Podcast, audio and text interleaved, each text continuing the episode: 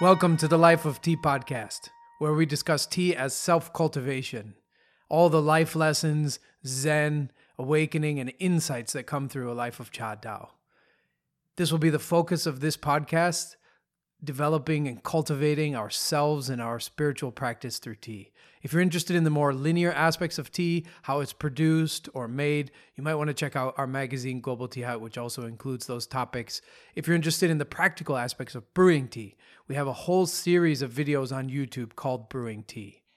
Also, you are welcome to come to our center, Tea Sage Hut, here in Miaoli, Taiwan, and sit a 10 day course where we incorporate all these aspects from the linear to the brewing tea to the spiritual cultivation all together. And you can take a deep dive and immerse yourself and ground yourself in this beautiful practice. We're so excited to have this forum to discuss all the life lessons that we can cultivate together through tea. Welcome, put on a kettle, get out some bowls, and let's drink some tea together.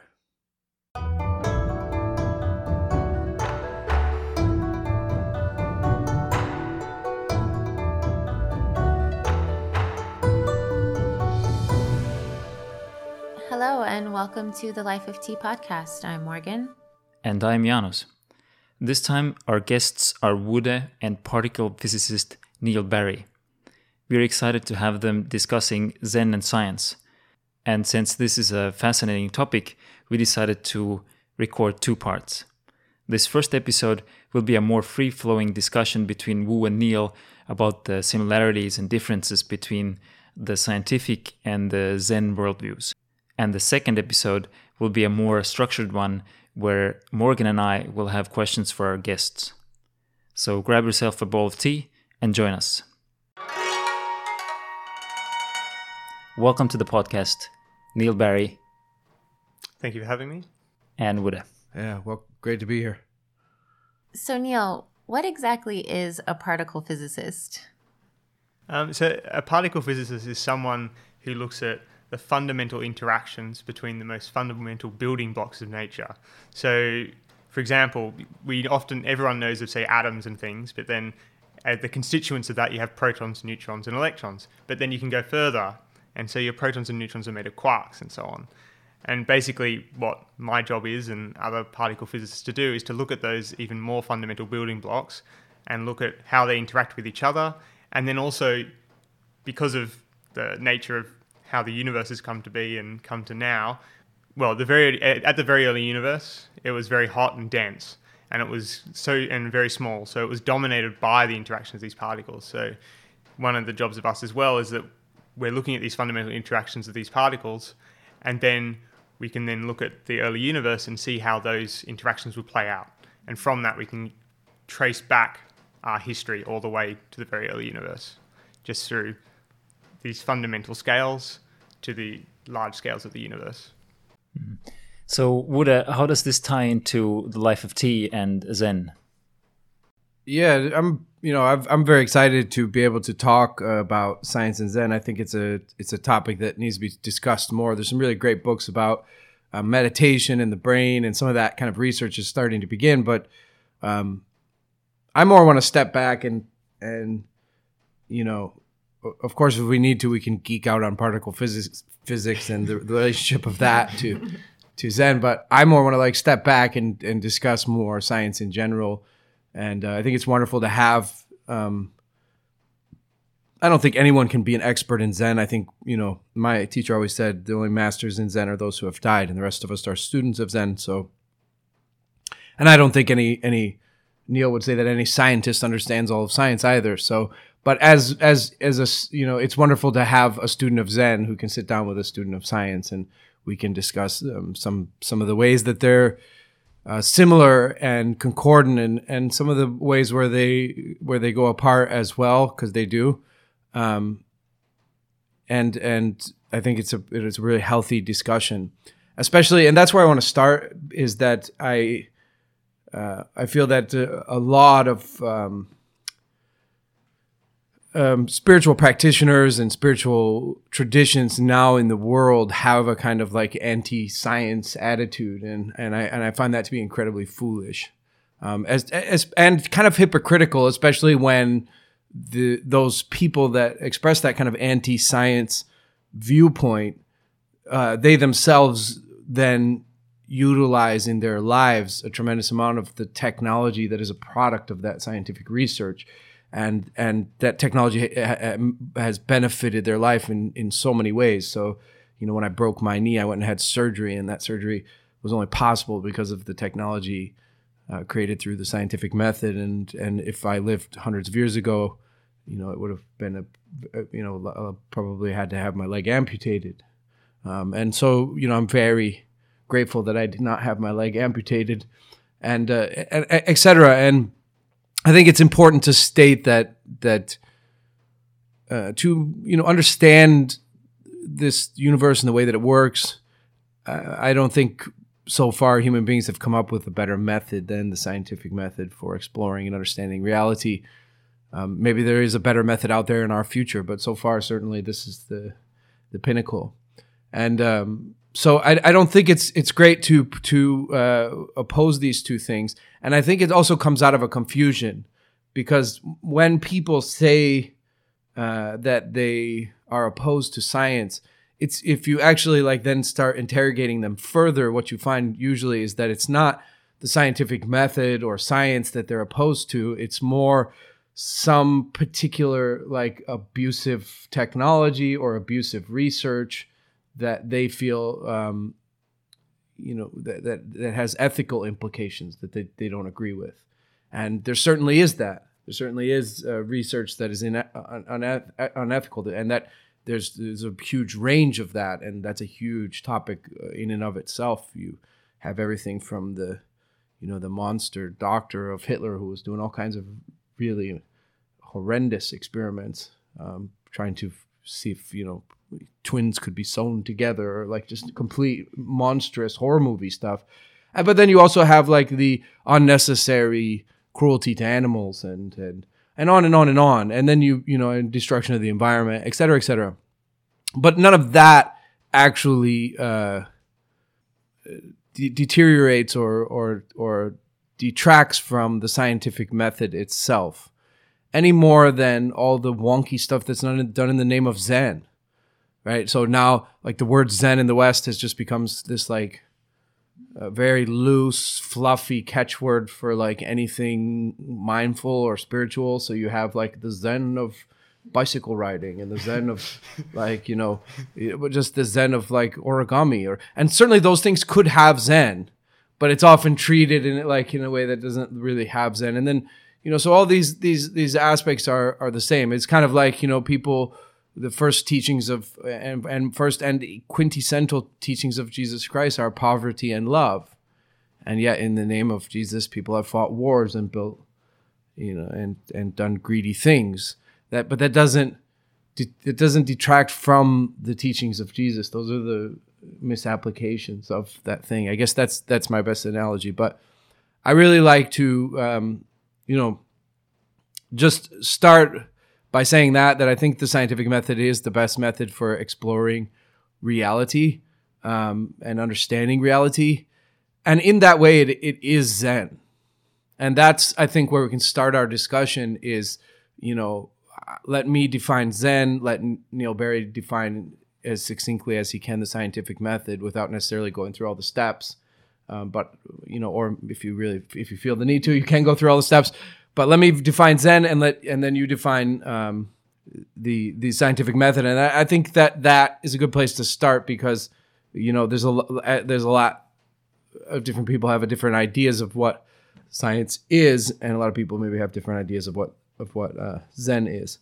So, um, for me, Zen, when I'm at least for the purpose of this conversation, when I speak about Zen, I'm not. I, I don't want to talk about the um, religious side, the part that is often thought of as a kind of Buddhism.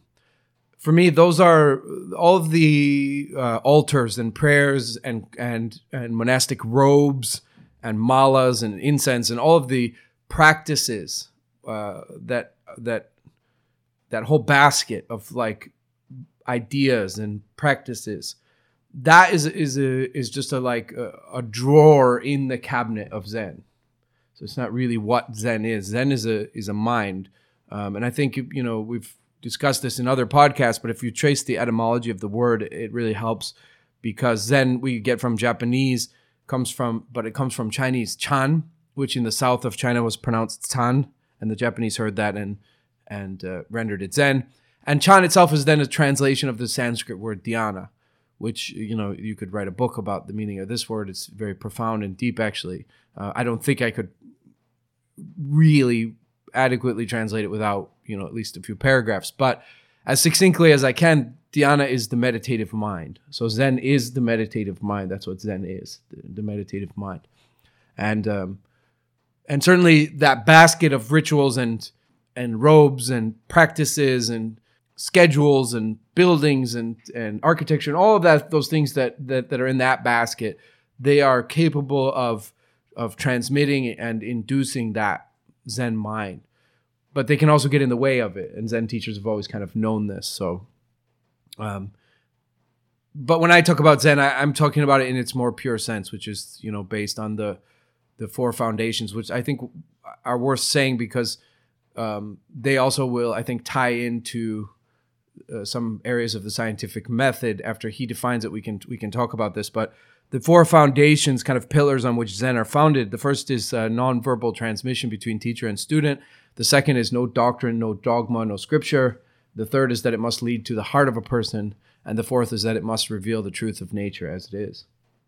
So these are the foundations of, of what Zen is. That's my definition of Zen, and uh, so I'd like to maybe invite Neil Berry in as in as many words as you need to maybe define what you consider science to be. So science in general, what I consider is the, well mainly the pursuit of knowledge, and what we do is is we look at for gaps in our understanding of how the universe works, and what we do is is we we want to come up with a hypothesis of to propose a way to uh, explain that unknown. Um, and what we want to do is come up with a hypothesis, and then we propose ways of testing that hypothesis, whether that be things we already know, like so comparing to observations we already have, or we come up with new experiments in order to test that. And then what we do is, is we test those things and see whether it's consistent with what we see in nature. If it's not, we have to either modify the theory and go back and do that again, or we throw out that theory and start again. But in each step, all we're doing is we're trying to get a more fine tuned, better understanding of how the universe works and functions. In the same way, when you said uh, the true nature of um, the universe. Um, so that goal is the same.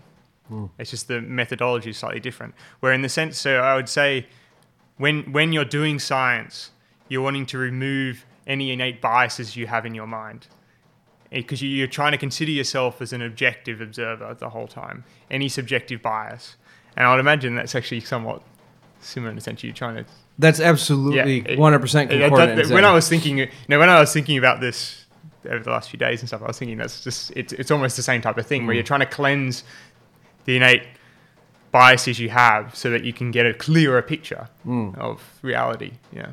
Yeah, and uh, you know, I think in science, oftentimes that's achieved by um, removing the human element. Yeah, that's right. Well, yeah, normally in, in, when I'm doing an experiment, I don't trust my senses.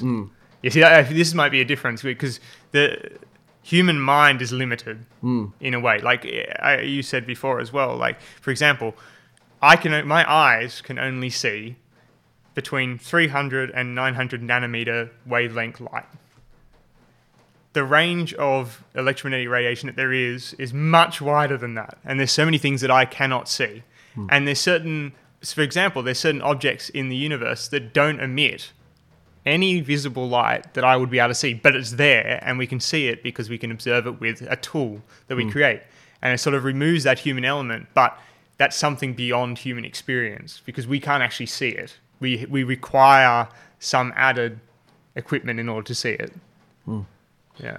Yeah, and, and you know, certainly the goal in Zen, and I think most of all of Buddhism, is to see clearly. So in Zen, we call that kensho, which mm-hmm. is like the, the clear seeing without any of the biases, or or you know, to, basically to to uh, the you could you could also say that the meditative mind then itself is like uh, a, a, fully objective mind. So a release of a, a, a purification of all of the um, purification of the channels through which sensory data comes, and then also uh, kind of dropping and removal of all of the biases that um, that interpret or reinterpret that sensory Yeah. data in particular ways, so that we can see more clearly. And you know, certainly, um, you could make a strong argument that that removing the human altogether is more objective, right? Um, and so, for the purpose of understanding or creating knowledge about uh, reality, that obviously is uh, is skillful to just just you know bypass that. But the problem, the the the, the Zen issue with that is that um, certainly that is ideal for um, you know generating and refining knowledge. So for increasing our knowledge and understanding of the universe and the way that it works, certainly the more we can remove the human, the better.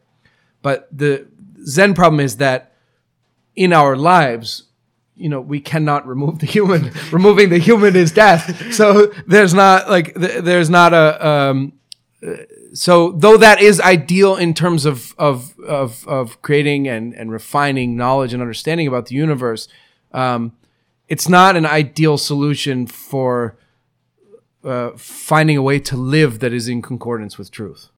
Wait, So, a, a scientist doesn't live necessarily like as by all the like I when I'm walking around, I'm not like, oh, I am like thinking I'm just these massive particles in this universe moving around in this galaxy in hmm. this vast universe that's 13.8 billion years old. I don't normally live like that, hmm. and so although science science doesn't teach you a way of life, Yes. it's, it's a bit it's a bit separate to that because well okay.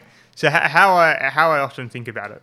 So in physics there's this thing that we do where um, we create effective field theories it's the well in particle physics in particular where it's like our model works for this regime of energy for example so an, an example of this which we all know is so if you look at um, uh, I don't know I throw a ball right? And I can create classic. I can do classical mechanics. When I throw this ball, I can just I can understand that very easily. I can. s- It's all just using normal gravity on Earth or something. But then I'm like, oh, but if I look a little bit closer, that ball is actually made up of particles and has quantum nature. Like, if I wanted to, I could analyze that whole situation using quantum mechanics, but it would it would be a mess and probably not really make much sense, right? So, although qu- I know quantum physics is a more fundamental understanding than classical mechanics. Classical mechanics works very well in that regime. Now, it's a similar way to what I see with, say, in human life. Like when I look at science, I don't like I don't live in that world.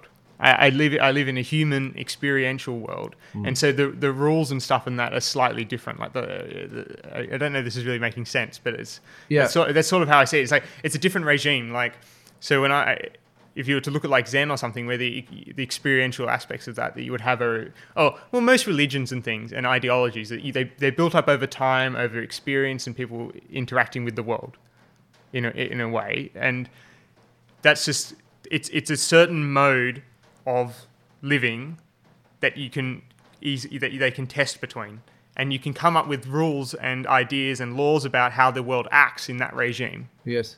and you can come up with ways how is it best for me to live a human life? Hmm. Would be you'd find that by looking within this regime. You wouldn't necessarily find that by looking at how old is the universe. Huh.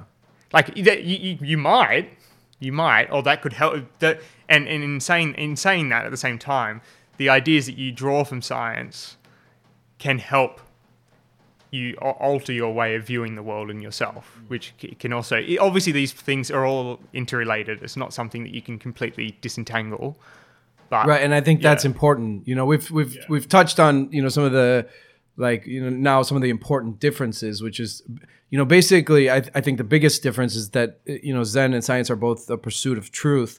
Um, but um, the two main differences are number one the instruments which we've already discussed that. So um, for the most part science is trying to remove the human from the equation which is skillful because it removes all of our biases and prejudices etc and um, and in Zen we're using the instrument of the body and senses and mind itself is the only instrument. So I think that's the first big difference. And the second big difference is that um, science is is is trying to um, create um, knowledge about the universe and how it works, which is then a- applicable in, in in the field of technology. But Zen is is more um, trying to uh, use the truth to create a way of life, and so that's kind of the second difference. Um, what you were saying earlier, though, is you know where the two come together for me, um, and this is just you know my perspective. I don't want to make commentaries on other traditions. Uh, one of the beauties of Zen is that it also is one of the um, most vociferous uh, traditions in all of human history in terms of uh, acknowledging it and even celebrating its own limitations. So I, I do celebrate the limitations of Zen, but um, you know the thing is, I I went to school for twenty some years, and in my case, you know, some of that was you know a big chunk of that was like even private schools or universities or whatever. But basically, thousands and thousands of hours and tens of thousands of dollars were spent educating me, and so. Um, you know and that that that education in the united states in my case in particular was was secular and and scientific. My father's a scientist actually. And so even at home like that that was the kind of the norm. And and i also then have like 30 years experience kind of um, in a more spiritual life and being a so-called spiritual teacher. And um, i haven't found anything as concordant or congruent as Buddhism and Zen in particular with my th- th- those ways of thinking. And and and you know so there's not any conflict. So I don't need to compartmentalize in the way that you were talking about. I don't need to like compartmentalize in the sense that I understand what you're saying is that there's not a like a unified theory that covers everything, and so the uh, the the like sabot the, the the the quantum mechanics don't necessarily apply to so well to the uh, you know to the more ordinary kind of mechanical Newtonian uh, perspective. But what I'm what I mean is that like I don't I don't need to compartmentalize um, because Zen's not in conflict ever with any um, insight or or even theory of science. Like there's not I'm not you know in in the philosophy of science there's something called the, the god of the gaps which is like people creating a spiritual philosophy based on the on the on the gaps in scientific knowledge like whatever science doesn't know which is a lot we can talk about that later but that's where i put my faith. But you see then your faith is always shifting and moving as science grows and expands. And then you've created a sense of conflict which is pointless and and silly. So you know uh, i don't know if you know this but einstein himself said that buddha was the first scientist. Um, he was actually the first uh, human to um, to make to you know utilize a, a word that refers to essentially the atomic or subatomic level. He talked very often about the um, the atoms in the body. I mean, using uh, he spoke in a Oh, language obviously called it would have been different. he, he- he used a language called Magadhi, and obviously it wasn't a scientific term. It was a term he himself kind of created, but he observed those things in his body that there were the movement of these like subatomic particles and talked talked about it.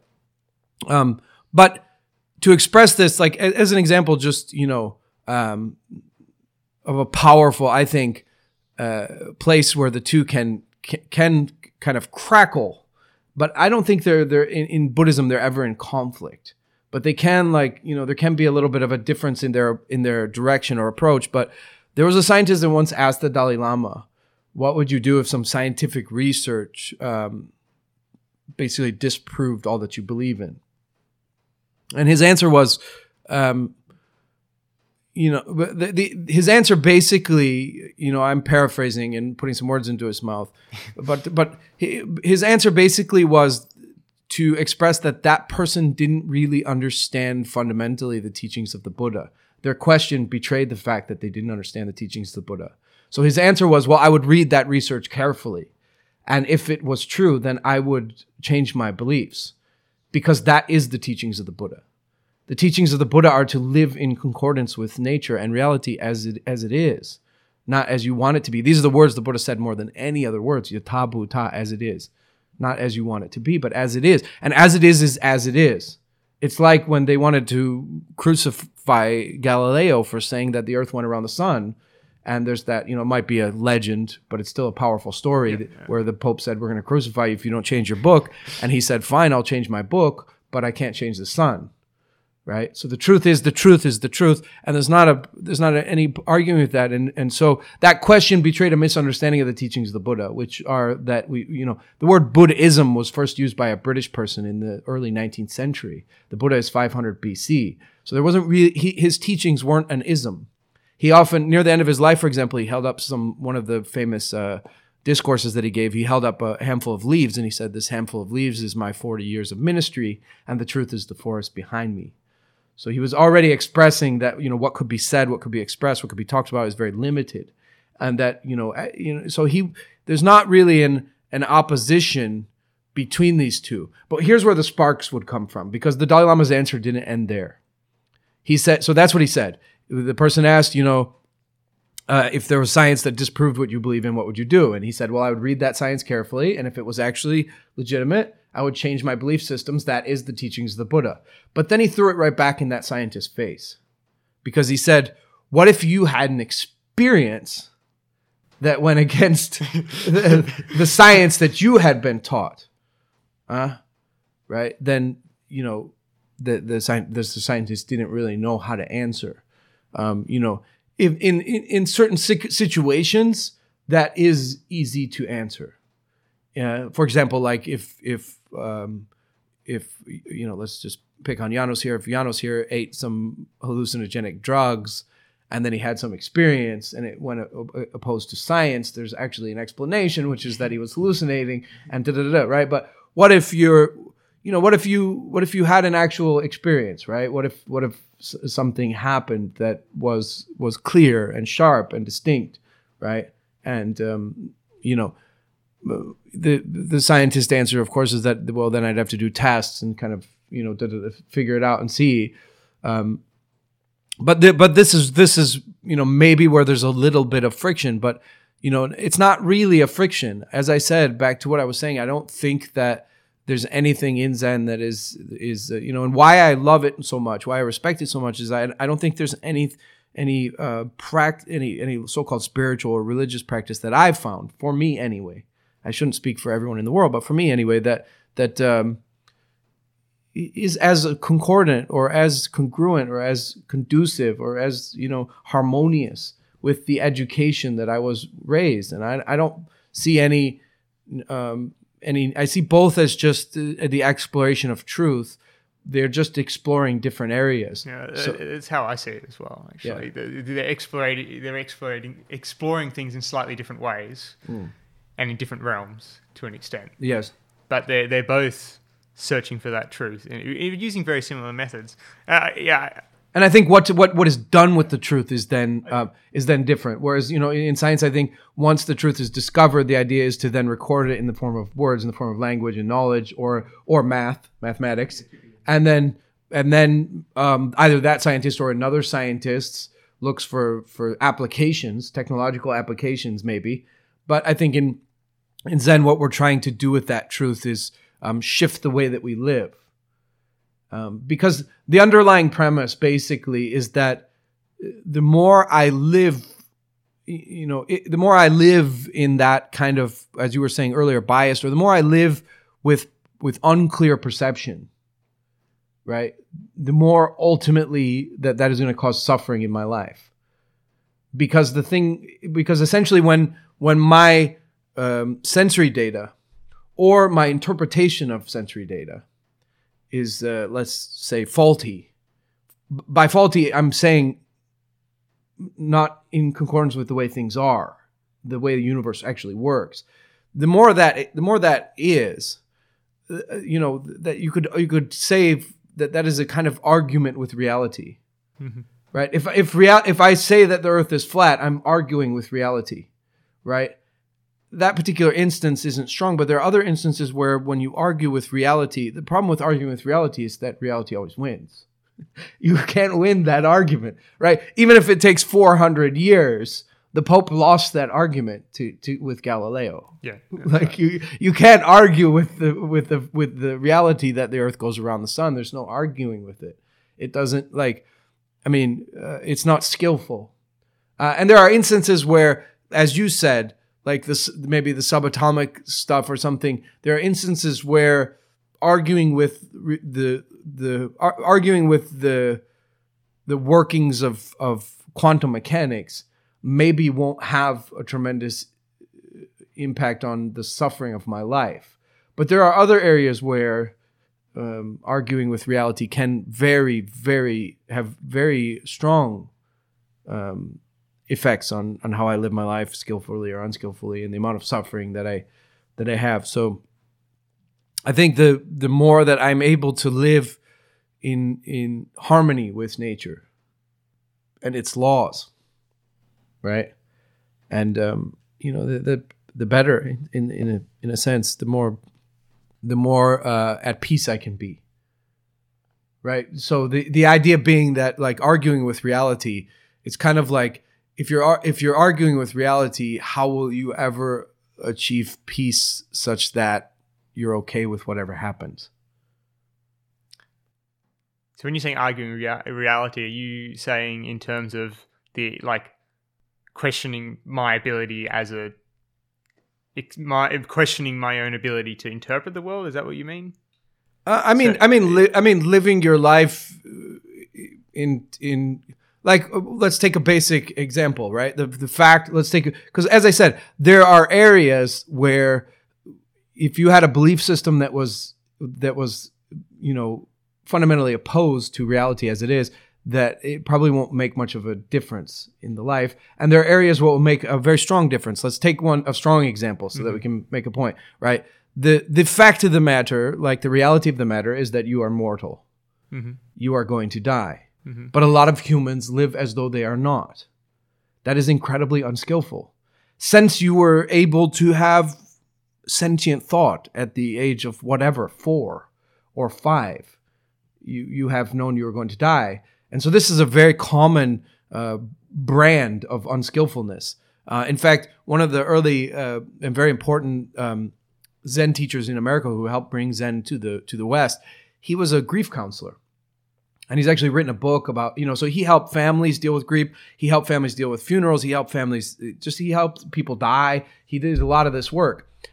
And he has a really beautiful book. And in there one of the things he talk, talks about is like you know this very thing. I find it funny. He basically over decades of doing this one of the one of the like kind of statistical insights was like how like the vast majority of humans are completely unprepared to die. Despite the fact that they have known they are going to die their entire life, they are completely unprepared, right? Which is, I find that very unskillful because no matter what your view is, uh, religious or otherwise, I think something we can all agree upon is that like death is a very meaningful experience. Huh? Much more meaningful than like the the the toothbrushing you did last Wednesday, right? Yeah. Much more meaningful than even other big life markers, you know. So here's a here's a really this is an example of what I'm talking about. There is a, a fact, and it's a scientific fact. It's a it's a it, it's just a legitimate fact that you are mortal, uh, and that you are you know you're gonna you're gonna uh, die, and so this would be a place where you know but and where somebody could though create a, a, system of life that was in a sense arguing with that fact. In other words, a system of life that just completely discounted that that that very real fact. And the problem with that is then that also, um, you know, the implications of that is that kind of uh, the underlying implications of that is that death becomes a kind of enemy, which is not necessary. Right? It's not. It's not necessary for for this to be. So this is a this is a you know this is an area where where I just I think that that highlights what I'm talking about Mhm. right? Where, you know, science would just say, yes, it's a fact, we're mortal. We could, we could, you know, maybe extend our lifespans through medical technology, but yes, we're mortal. And then that's it. Whereas Zen would say, well, okay, how do I take that truth and what, what, are, what are the implications of that truth on the on the way that I live my life today, right? Um, and I think those implications are very important. There, uh, if uh, from a from a perspective of of a human being who is living that day, then certainly it's very important. Uh, you know, because this this Science doesn't say that's not important. no, it does, it says it doesn't wouldn't say It- It's, it's something it doesn't have an opinion on. right. do- It doesn't it's- have anything it- to say. Yeah, exactly. It doesn't have anything to say on that. But Right. then, in a way, you could say that when someone, eh, eh, because how do, how does how does someone come up with the best way of living a life? Hmm. The only way you can do that is by living, right? Hmm. So you'd have to do it by experience, and that's through doing something. Hmm. So you're basically testing a way of living and seeing whether that's a good way of living. So it's almost like doing science, but just on a slightly different le- eh, level. Sure, but also, do you like? Do you, Uh, the did- measure of did that, you did you like go to an island and do all science since the beginning of time from scratch, or did you rely You- no, on no, the you- accumulated wisdom of humans up exactly. until this no, point? No, that's right. Yeah, no, Yeah. And, and, no, but that was my point. Ah. what Zen and all those and most religions have come from is from building, as in science they say, off the shoulders of giants. Yes. it's uh, people over time have come up with ways, Hmm. and that's why that's why yeah I think I think it's quite stupid when some people just throw away most religious things because they just say oh look it's oh look at all the dogma and things like that. Ah. because there's accumulated lessons in that. Because people people have been around for a very long time and they found that these ways are conducive to good ways of living or good uh, or conducive to um, good ways of life. And so obviously you shouldn't ignore those completely but i, I feel like that in the development of those things is science has, was a basic rudimentary form of science.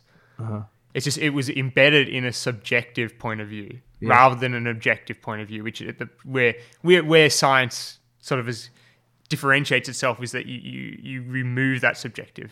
Well, I think that's where Zen also differentiates itself because, as I said, the second foundation of Zen is no dogma, no doctrine, exactly. no scripture. that- that- so you- that's, where you're I- getting. That's, the, yeah, that's why I quite like Zen. yeah, that's why you're getting into the a lot of that, the, the the contrast. I think you know um, one of the things that a lot of people don't discuss enough is that the Enlightenment wasn't a, a, like a, an enlightenment into a particular uh, theory or knowledge, but it was an enlightenment into into a sense of I don't know.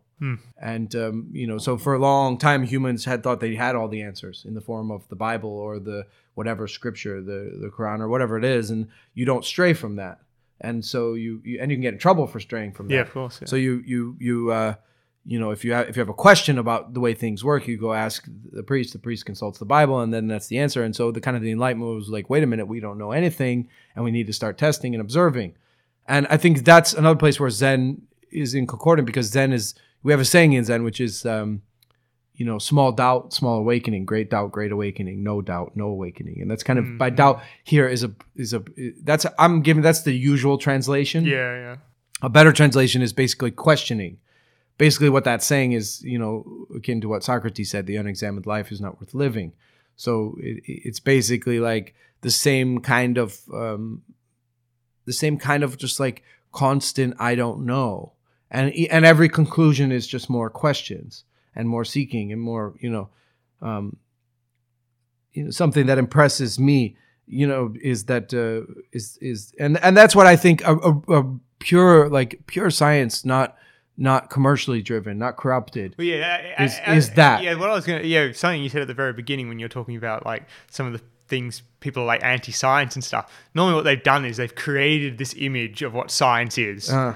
and and it's normally something driven by commercial needs or the ego of a scientist trying to push their ideas or to get funding. Or conceit. Oh, conceit. Yeah, that's right. And it's like it's normally what the problem with in that with that science is, Is not the, human. science. It's not the science, it's the Yeah, because yeah. the the objective the, the results are objective. It's the it's subjective interpretation. Right. And then the ap- subjective ap- application Yes. of those things. That's the that's that's the issue. And the same with Zen when people say like, Yeah, oh, right. I, I went to a Zen class at the local thing and they did like this and they did like this and and I didn't like that and I didn't like this and you're like, well, that those are all just like the human trappings, not what really Zen is pointing at or trying to be or express. And uh, the the same kind of exact same kind of thing is, is that is that you know, but the, both I think are also fundamentally at their core resting on just uh, the solid like I don't know. And and you know, like in in in in physics right now, our understanding of the universe, like you know, ninety whatever percent of matter and ninety whatever percent of energy is an unknown thing that we can observe its effects. But we have no clue what it is, and we can't see it. And so, literally, we've just given it a name of like dark matter, dark energy. like it's just, it's Well, no, it's no, don't- mostly unknown. Oh, yeah, yeah, yeah. Well, no, mm. we, we can't. Well, okay, because dark energy, we, we can sort of. We know it's kind of there. But da- dark matter, we've sort of seen kind of, because you can indirectly. But we know it's there, but we just have, we don't know what it is. Right? though. Yeah, We don't know exactly. That's my point. Like, but that's Yeah. and, and that's the majority of everything. Yeah. So the the majority of everything is is unknown and maybe forever will be, and that's kind of the you know Zen is also orienting towards that mystery in a positive way. Um, you know, and this w- one of the things that I think that um, ordinary people. Uh, one of their one of the there's a lot of criticism against science that, as I said when we, in the start, I don't approve of. Um, I don't approve of the. First of all, uh, let's get something straight. In Zen, uh, it, it's a, a very different approach than a lot of uh, spiritual or religious traditions because we have a slogan in Zen which is "Get to one reality," and what this is really this has a lot of meanings. It's been used for hundreds of years in lots of different ways. But the way that my teacher and a lot of Zen teachers, in especially in the modern era, have used this this slogan is is getting away from this separation of the physical and the spiritual, the separation of reality into two dimensions, which you know even philosophically is pointless because the moment you prove something exists, it becomes part of reality, capital R. If you're defining reality as the sum total of all that exists, then obviously anything that exists is is an aspect of reality. So if you define universe as all that exists, then even if there are multiple dimensions, those are still part multiple Yeah, yeah. small u universes. Those are part, still part of the large U universe, part of reality, capital R. So, but also, you know, I think the problem is that both of these um, extremes, right? The idea that human beings are just chemicals and that everything is stuff and matter and physical is an inadequate theory for, especially when it comes to to living a human life skillfully in our experience on this planet. But in general, I find it inadequate. And but the other extreme that we're just like spirits in bodies and the bodies don't matter, that's also absurd because in order to have that thought or concept or let alone articulate it in words you have to have a body and a brain. So like but both of these extremes and and putting them at odds with each other this is kind of the, you- in one way this is one of the dynamics uh, of of human thought and and our social systems over the last you know tens of thousands of years where we move you know into the extreme of the spiritual and then we move into the extreme of the physical. People think like now this is the physical age. But you know the romans were actually uh, very they had religion but they were relative to uh, other societies at that time. They were actually pretty physical. There were times where the chinese also especially the song dynasty lived very um, empirical lives and, and were more physical and you know you could look at this also look at from a very limited narrow minded perspective an oversimplification. In other words you could look at the you know what happened the terrorism what happened in 9-11 as this. It's like a group of humans who believe that the spiritual is more important and real than the physical attacked uh, a symbol of the physical you know the world trade center. And i think this whole duality then then um, fundamentally uh, objects to. So in Zen, the get to one reality means kind of like arguing that the the absolute truth, reality itself, is beyond this duality.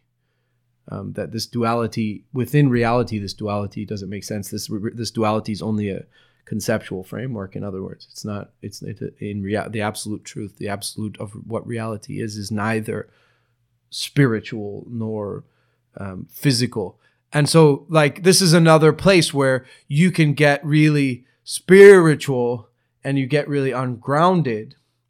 And you, then again, as I said earlier, you can live unskillfully because your your your way of life is based on um, ideas, theories, knowledge that is in some ways discordant with reality. But I think that goes the other extreme too. and this is where you get to like uh, one of the um, f- you know, just to make up my own analogy, but a demon, I think, that has come in kind of through the back door of a lot of scientists and their lives, their especially their personal lives, but also potentially their research. Potentially their research. I think it more affects them as individuals, but the demon is um, a sense of dismissiveness, which is actually not part of the scientific method. Mm-hmm. So that's why I said it's a demon that's gotten in the back Yeah. door. And what it is is kind of like the idea that because I am able to accurately explain a phenomenon, um, I therefore dismiss it. Um, and we could we could take this the, the whole point that I'm making and just collapse it into the word just. So an example is like somebody sees the the northern lights, right? And uh, you know, few hundred years ago, the the explanation for what that was would have been like you know the the, the fairy gods were dancing in the sky and and blah, blah, blah, right? And now we have as i said the best method so far we've come for explaining and understanding and, and creating knowledge about the way the universe works is the scientific method. And so through the scientific method we understand more clearly what's going on that that has to do with the electromagnetics and solar flares and all that kind of it's a meteorological phenomenon in other words. But um, being able to explain it does not make it any less awesome. I, I, I, I, think if you would find, if you speak to most scientists, if they were to go and see the Northern Lights, they'd think it's uh. beautiful, and and and they'd be seeing the beauty not only in the experiential part, like uh. seeing it and being like in awe of what's happening, but Right. they'd also understand it on, they'd see the beauty of it on the level of the fact that what it's caused by. It's like because it's it, the cosmic scale of what's happening there is that you've got rays from the sun coming and hitting the earth that we live on and getting traversing along the magnetic fields that we can't see and then interacting with our atmosphere producing light and then we see it Not Like, to it- mention the it- complexity of your eyes Oh, and yeah, brain yeah, yeah, and all of that. yeah yeah yeah yeah, Yeah. I I would say that the I, I would say scientists typically aren't dismissive of the dismissive Well, of the I- maybe it- it- physicists aren't physicists aren't dismissive. I wouldn't say all. I wouldn't. This is my this is my point. I'm not saying this criticism applies to every single scientist. I'm just saying it is it is something I that know- is there. But I, I, that see, people often say this, Uh. and I feel like that's something that people say from the outside of science because Uh. it looks like we're dismissive of something when we catalog something. As, say if I go, oh, I figured this out. Okay, I put that over there now. That's the thing that I know that. Like it's because I'm going on to constantly looking for the understanding the new thing. It looks like it's dismissive when in reality it's like I, it's not uh, something to be pursued in terms of knowledge anymore. Right. I actually think, as I said, that it, the dismissiveness potentially. I said potentially. If the dismissiveness, I agree that it's a stereotype, You know, it- it's more of a stereotype. Uh, but but a stereotype usually they have basis Oh, in no, no, no, reality yeah, no, no. somewhere. But that, that- yeah, that's true. That's true. It, it sometimes is. Oh no, I, I'm, I'm not saying there's not a scientist somewhere that's not like, oh, pff, you know, there's That's probably is. just a mete- Yeah. meteorological yeah, phenomenon. there probably is. But I would say the majority, well, majority of physicists I've seen, when they see, for example, or a key example would just be astronomers, right? They've devoted their lives to astronomy, and when they go out away from a city and they see the stars, they're in awe. yes. Uh, As I am, I, I yeah, but I, I don't. I think yeah. that criticism is real. You know, for example, Yeah. uh, a, a small example, um, and you know, it may sound cheesy, but I've I've uh, I've had a lifelong interest in the life of Einstein. I've read a lot of biographies, but I also found the um, I don't know if you watched it, but um, National Geographic actually made a, a dramatized version of his life that was like ten episodes. No, I and it's incredibly the cinematography is beautiful, the acting is amazing. It's really high budget. It's like one of these like new TV series that are super high budget, and Hmm. um, you know, it's a mini series, like 10, 10 episodes of his life. And one thing that they captured really well that you know, and they they did their best to, um, of course, it's dramatized, Yeah, it- but it but they they did their it's National Geographic. They did Yeah. their best to maintain historical accuracy. Um, I I feel they did, and um, I feel they did a good job at that based on the like seven or so um, uh, re- things that I've read or seen elsewhere. And um, you know, one of the things that they showed in there was first of all he he he never stopped questioning. He was he was from childhood he was annoying his parents till late at night until you know the end of his life he was still asking questions and going through uh, questions. But you know, when he was in university, he like almost got thrown out for for his love of questions. Right? And his love of questions was genuine. But the professors interpreted interpreted his questions as a challenge to their authority. Right? And this was pretty constant for him throughout his life. So this demonstrates the criticism that I was talking about. Obviously, these are different times, so maybe this maybe this uh, stereotype is also going away. Well, no, I was going to say that that Yeah. yeah th- that's another common stereotype people have is that the scientists are like oh I I know the things Yeah, so right. you can't question me So and it's like th- this um authority figures that Yeah, they, yeah. they take that authority and they use that to prevent people from questioning them or they Well, say they certainly did in his life. questioned. but uh, yeah uh, that obviously that does happen at times because but what that is is typically say someone's been working on a particular this happens i see it in my field sometimes like it, it, it, if someone's been working on a particular thing their whole life and they don't want to they don't want to see it disappear because they they'll think that they've wasted their life studying it you can see they they sometimes cling to it Uh, like and it's sort of just like a natural thing that they don't want to see the, their life's work a waste yeah, it's and- natural hubris. yeah, it's a natural human thing. It's Yeah, not. yeah. It, it, that, but I wouldn't say that's common. Most of the time, uh, if if if a student was to come in and question the the professor, it, obviously, it would be assumed that the student probably is wrong because they obviously don't have the backing of knowledge. And typically, what's happening is when a teacher is teaching a student, they're not teaching them the full ideas or the fundamental theory because they're not ready for that yet. You need to build a foundation or a basis block. And a lot of the science is about actually creating a, uh, a way of viewing the world or a, st- a, st- a way of analyzing the world and that kind of thing, like a methodology before before you start analyzing those different parts. But yeah, typically I would say that that's a stereotype that people often say, but I, I, I haven't really seen it that well, much. I I, like I, you- I think it is there. Like, look, here's another example in tea, right? Okay.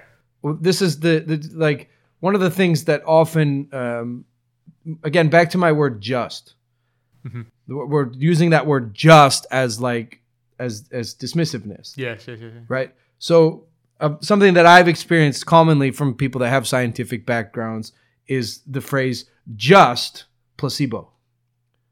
Just placebo. Um and for, for the i have several problems with that phrase just placebo. Uh, first of all uh placebo itself is a is an extremely documented effect. It is very very real Yeah. and very very effective It's very powerful. It can it, be it- powerful. it can yeah. be extremely Yeah, powerful that's right. right so um it's not just anything Mm-hmm. but why that just So in that in that case, for example, the reason people use just is because, say, they want to dismiss it no, no, no, no, no, no, no, they're dismissing the other person's use of the thing because they, they if say for example, I say, this thing I made does this, and then I find that it does, and they're like, oh no, it's just a placebo. They're more. I, I would say in some cases they're dismissive of the thing that they're trying to say does things, ah not the placebo itself. ah That's what I would say. It, obviously, this depends on context, but that's how I, if I was to, in most cases, I would hear someone say just. Like it would be the same in in, in physics. Say someone came up with this great theory, and it, but it had all these complicated moving parts, and it did all these things, and I'm like, oh well, it's just it, like there's just one part of it that's doing everything. I'm like, it's just that. And all the other stuff, that's really beautiful. That it looks really nice and stuff. It's not actually making a difference. You could create, you could pull it all apart and just have that bit. Right. So I understand what Yeah. you're saying is is basically that the when they say just placebo, they're they're, They're dis- not dismissing the placebo. the- they're the- dismissing. they're the, dismissing yeah. the the other person's maybe over exaggerated Exactly. emphasis of the That- of the truth. Yes, that's what they're saying. Yeah, because but I think the dismissiveness is still unskillful because uh, there's still there there's just because um, just because the okay. So I make a statement, Mm-hmm. and you hypothetically say that's just placebo, uh, and so what you're saying is that my statement doesn't have objective validity, right? Basically, Eh, eh, well, it doesn't yeah, have objective. Yeah, right. It doesn't Yeah, have objective yeah. validity, and maybe I was exaggerating it Yes. and and, exactly, or yeah. stating it in a way that um, stating it in a way that made it seem as though it does have objective validity and so you're saying no it's just placebo but i think as as just as unskillful as it is for me to exaggerate my experience and and claim that something um, subjective has objective validity, it is also unskillful to completely dismiss I- I- the subjective no, no, no. validity. I, I agree. No, I, I agree with that. But it, it- Yeah. it's yeah. The, the reason that kind of terminology, that just or something would come out now, is because typically that there's consequences Mm. to saying something does something. right. Because if you go around saying to everyone, "Oh," I, I- I can't come up with examples yeah, like I- yourself, I- but the, it's just say this thing does this thing, and then they they can go then and get a livelihood out of it and make money out of it and convince Right. people that what they're doing is this. When in re- like, although some people will gain from it because of placebo, there might be something better or something that actually does that thing. Sure, but that all of that is all of that is happening anyway. Oh, I know, I know. Re- very recently i was watching like i think john oliver and he was talking about like some um, O- oxford did some some research the university of oxford did some research. And he was just talking about how like one small aspect of the paper of the scientific paper got like hit the mainstream and was covered by all these news channels like all over you know the united Oh. states. But the actual paper had a completely different conclusion. They they had only taken like one little like part of the Yeah, study no, and like this- abused it This is no, this is something very painful to many scientists. It, well, it, the problem is, it's just a lot of the time the people that write these articles don't know much science, Uh, or they don't. They only have a background knowledge, and they and they just they see, oh, I can make a headline out of that because, and a lot of the way the media is these days on the when because a lot of these get circled around the internet. What what matters is the number of clicks you get. So you want to create a title that people are going to be like, oh, this is some new thing that's going to help me with this, or this is going to, and that kind of thing. And this happens all the time. People come up with someone does a study and it's almost insignificant. It's meaningless. But they wrote somewhere like, "Oh, it could mean this." And and and normally the scientists are very careful when they write these things. They're very careful. It's the media that takes it yeah. and creates something out of it. And this the, and the problem is these people these people writing these science articles the whole point of them doing this is to help spread the word of science and and and make people understand it more and all that sort of thing. And basically they're like the um, uh, like the frontier people that are meant to be presenting our ideas and everything. But in the end they're doing us a disservice because they're presenting our ideas wrong. And then when say six months later they say oh that thing doesn't cause cancer like it's sort of like ah how can we trust them anymore? They never say what they actually they never know what's going on when in reality most of the papers never make incredibly strong claims. Hmm. Or the other thing is it, al- it also shows uh, because a lot of people don't well when you read the scientific literature like if you're not from that field it's sometimes very tough to know how important that result is. Because for example this this is a big difference right? In biology and those sort of studies if you get one standard deviation from the mean so that's like if you if you took it's if you'd be right 68% of the time. That's what it means. So if you were to do a ro- throw a dart at the thing you get it 68% of the time right? That's pretty good if it's like one or two standard deviations. Particle physics I don't say I've discovered a particle until I've got more than five standard deviations, which is that it, the chances of it being wrong is 99.99999%. So there's different standards in different fields, and it- it's sort of tough sometimes to know right. where you stand if you're not in the field. Yes. And then when you've got someone that doesn't know science very well, or like they, they may have done a science degree, that doesn't necessarily embed you in the field enough to know how to interpret someone's results without talking to them. Yeah. And, and that's what happens when they take like a, a sentence. So without getting too bogged down though in that stereotype, yeah, let, sorry, let, yeah. let, let's um I want to see if we can come to a place of agreement, which is that I know you agree with me that the that a f- like a full on ungrounded spiritual view of the world as as you know completely foo foo that that is unskillful. I know you agree with yeah, me there. Yeah, yeah, But I think as a physicist, also, you know, especially if I phrase this properly, you also can agree that a theory of the world as just like stuff, matter, chemicals is also inadequate. Like as you your your whole field is beneath that Yeah, at the yes. level of energy yeah, that's right. and movement and process. And so that that also is is is a inadequate um, perspective, and that the truth is neither of these things. The truth is something beyond both of them. The, the, as you were saying earlier, there is a truth that uh, to the to the physical mechanics of of the world, uh, but there's also a truth that beneath that there's incredibly complicated energy and flow and movement, right? And so, I I could arbitrarily, semantically, right, call that spirit, right? That, that, and this is another thing that I think. See, because of the his the histor- the historical relationship between science and religion, Hmm. that's- that's and the their issue. battle, Yeah, right? that's- Scientists now, and and I understand legitimately, I understand, have a desire to distinguish all of their terminology from any of the you know older terminology. Um, you know, and I understand that, and I'm fine with it because arguing about that is just semantic. It No, doesn't make any it matter to me what you, what you call it.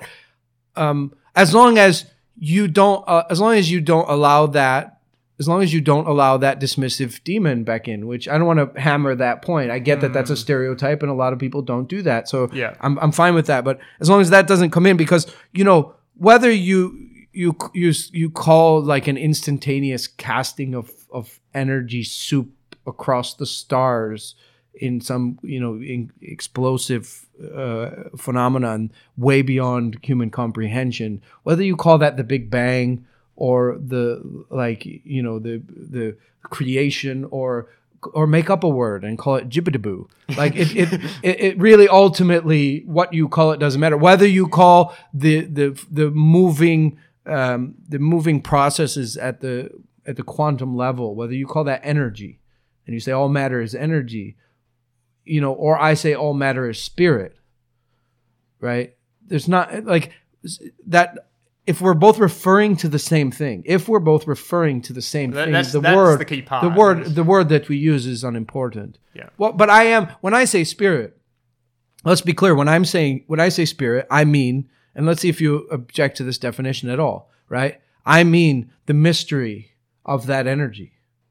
Right? The mystery, not just the mystery, the energy and its mystery. Right? Would you would you agree that the energy at the sub the, at the quantum level, right? The the the energy and its flow and its processes will forever forever contain mystery unknown that there is no end to our to to the exploration of it in other words you can't exhaust is your yeah, I- field no, I- no, is your field ex- is your is your field exhaustible I would say no.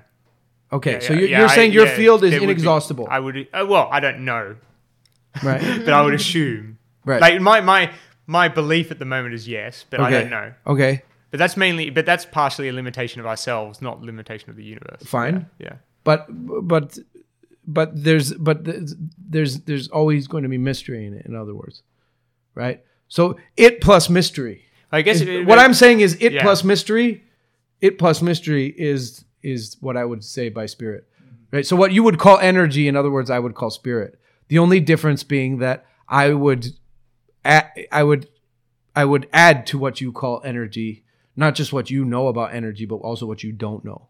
Mm-hmm. And that includes what you have yet to discover. And that includes also what you may never discover. But all of that together, the thing itself, as you just said, that's a, that is a the, the mystery part is a product of the human limitation, was not about say. the u- Yeah, exactly. universe That- that- itself. That's you got to be careful. That's, right. Yeah, for the so so let yeah. go there with me philosophically. This is Yeah. a subtle point, right?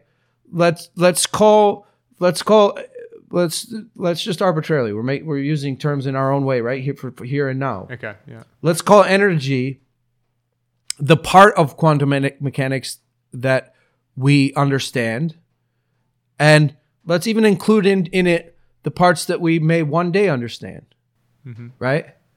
And then let's call spirit uh, the phenomenon itself. Wait, It's sort of just the mechanisms of nature. You're saying is the spirit. not, not the mechan- not the mechanisms. The mechanisms are the mechanisms are human creations Oh no no no. Oh, oh yeah. Of yeah no I no I'm No, but like when I say the mechanism, like the yeah. 'cause See, I mean, it's, it's, it's the scientific language coming up against. I'm. I'm fine with it Yeah. i'm fine with it No, but that's why I use the word mechanism. Because when I say that, I'm thinking about the way in which those things interact like uh Yeah, no, I'm not talking about the way they interact. The way they interact is is in That's our just- mind. yeah, yeah, yeah. That's us creating ideas Yeah, about. yeah, no, I I'm talking. I'm understand. not. I'm not talking about the way they interact. I'm talking about their interactions. yeah, no, that's what I mean. No, I know. I'm trying. I, I think I understand what you're saying. I'm talking I about just- the phenomenon Yeah, no, no, itself, I- the no, thing, the yeah, thing yeah, itself. yeah, yeah. So it's like the unfolding of the thing, like the- Right. as it So- like the so happening let's- of it, rather than the actual what is happening. right. So let's say this this bowl of tea, right? This bowl of tea. It, um. So this bowl of tea is the is the the the the the quantum phenomenon happening, mm-hmm. actually happening in the universe, right? And let's say we understand. I mean, I don't know what percentage of it do we understand. We can't even understand. we don't even know what percentage we know. But let's just arbitrarily make it up. Mm-hmm. Let's say right now we understand 10% of its workings. And let's say there are still human beings here a thousand years from now, and they will understand 30% of its workings, right?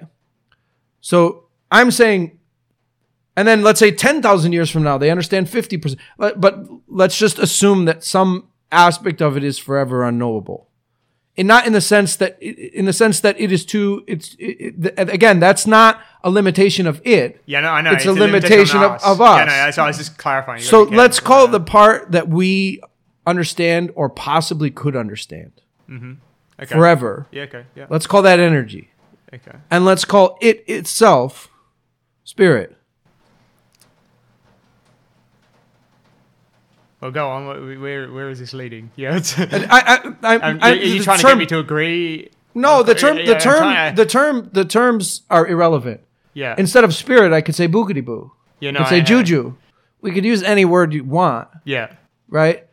But I, I'm just I'm defining to you how I'm using the term, right? So th- um, just to, Yeah, I- so the point, my point is this. My point is that I need I, I want you to understand that when um, that that uh, a, a mature a mature understanding of the energy that is this world, right? Beyond the just physical, a mature understanding of that energy and its and its processes, both the processes that we understand and the processes that we don't understand, and the processes that we may never may never understand. I'm not making God of the yeah, No, I know. Yeah, I know. I know. Uh, but I'm saying that a mature understanding of all of that, um, a mature spiritual understanding of all of that, is not uh, in any way uh, incongruent with with the ex- with the, with science and the exploration of science. It's just bigger. so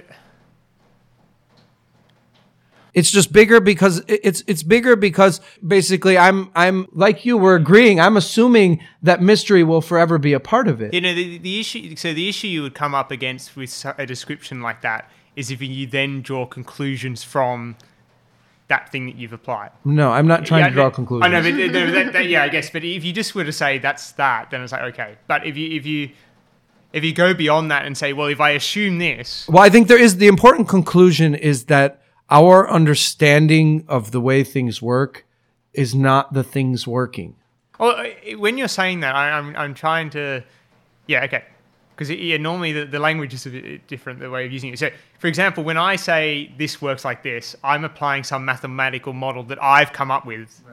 It's not necessarily how the system actually works. Right, Like, and the reality- mathematics are in Yeah. the human brain, not, no, that's not a, in that's the a human thing. projection. Onto Right, it's the not- they're thing. not in the thing. Yeah, thing. exactly. Like I, I would assu- I feel that mathematics is something fundamental to the universe, but it may not necessarily. No, I- it is fundamental, but it is, but, it's, but but the but fundamental. but But the way in which we're writing it down may not necessarily dictate how the universe. I don't. I don't think. I don't think it's. I don't think it's fundamental. I, I think it's accurate.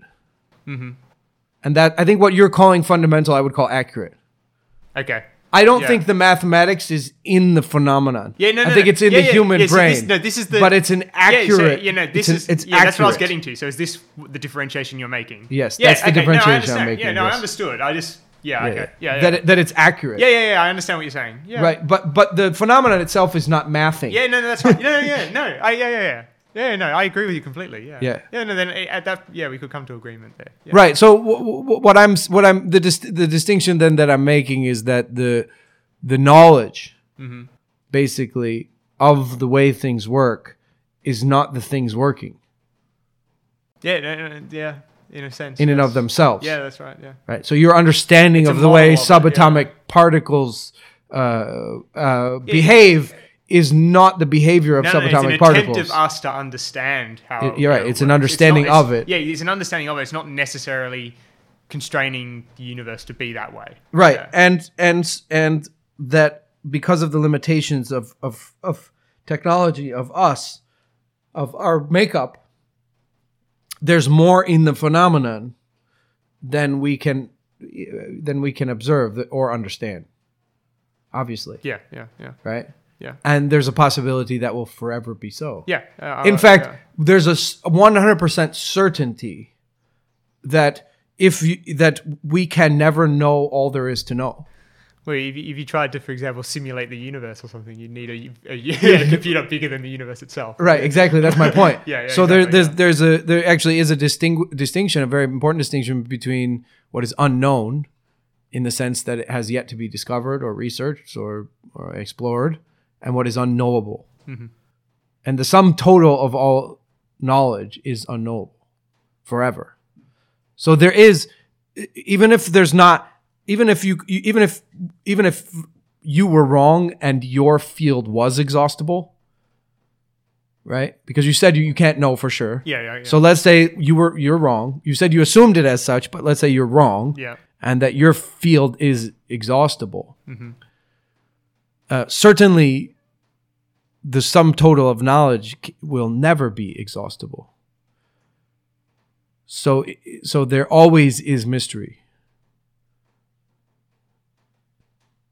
Mystery is just a, it's, it, it will always be a fundamental aspect of human experience. I, yeah, I, yeah. I, I, I guess unless you, unless you, when you say exhaustible, you mean fully understandable, Right. I mean, like and That's what I fully mean. co- and fully right. Fully, under, cognitive. fully understandable. If it's fully understandable and cognitive, then Right. that mystery sort of dissipates. okay. Yeah. Huh?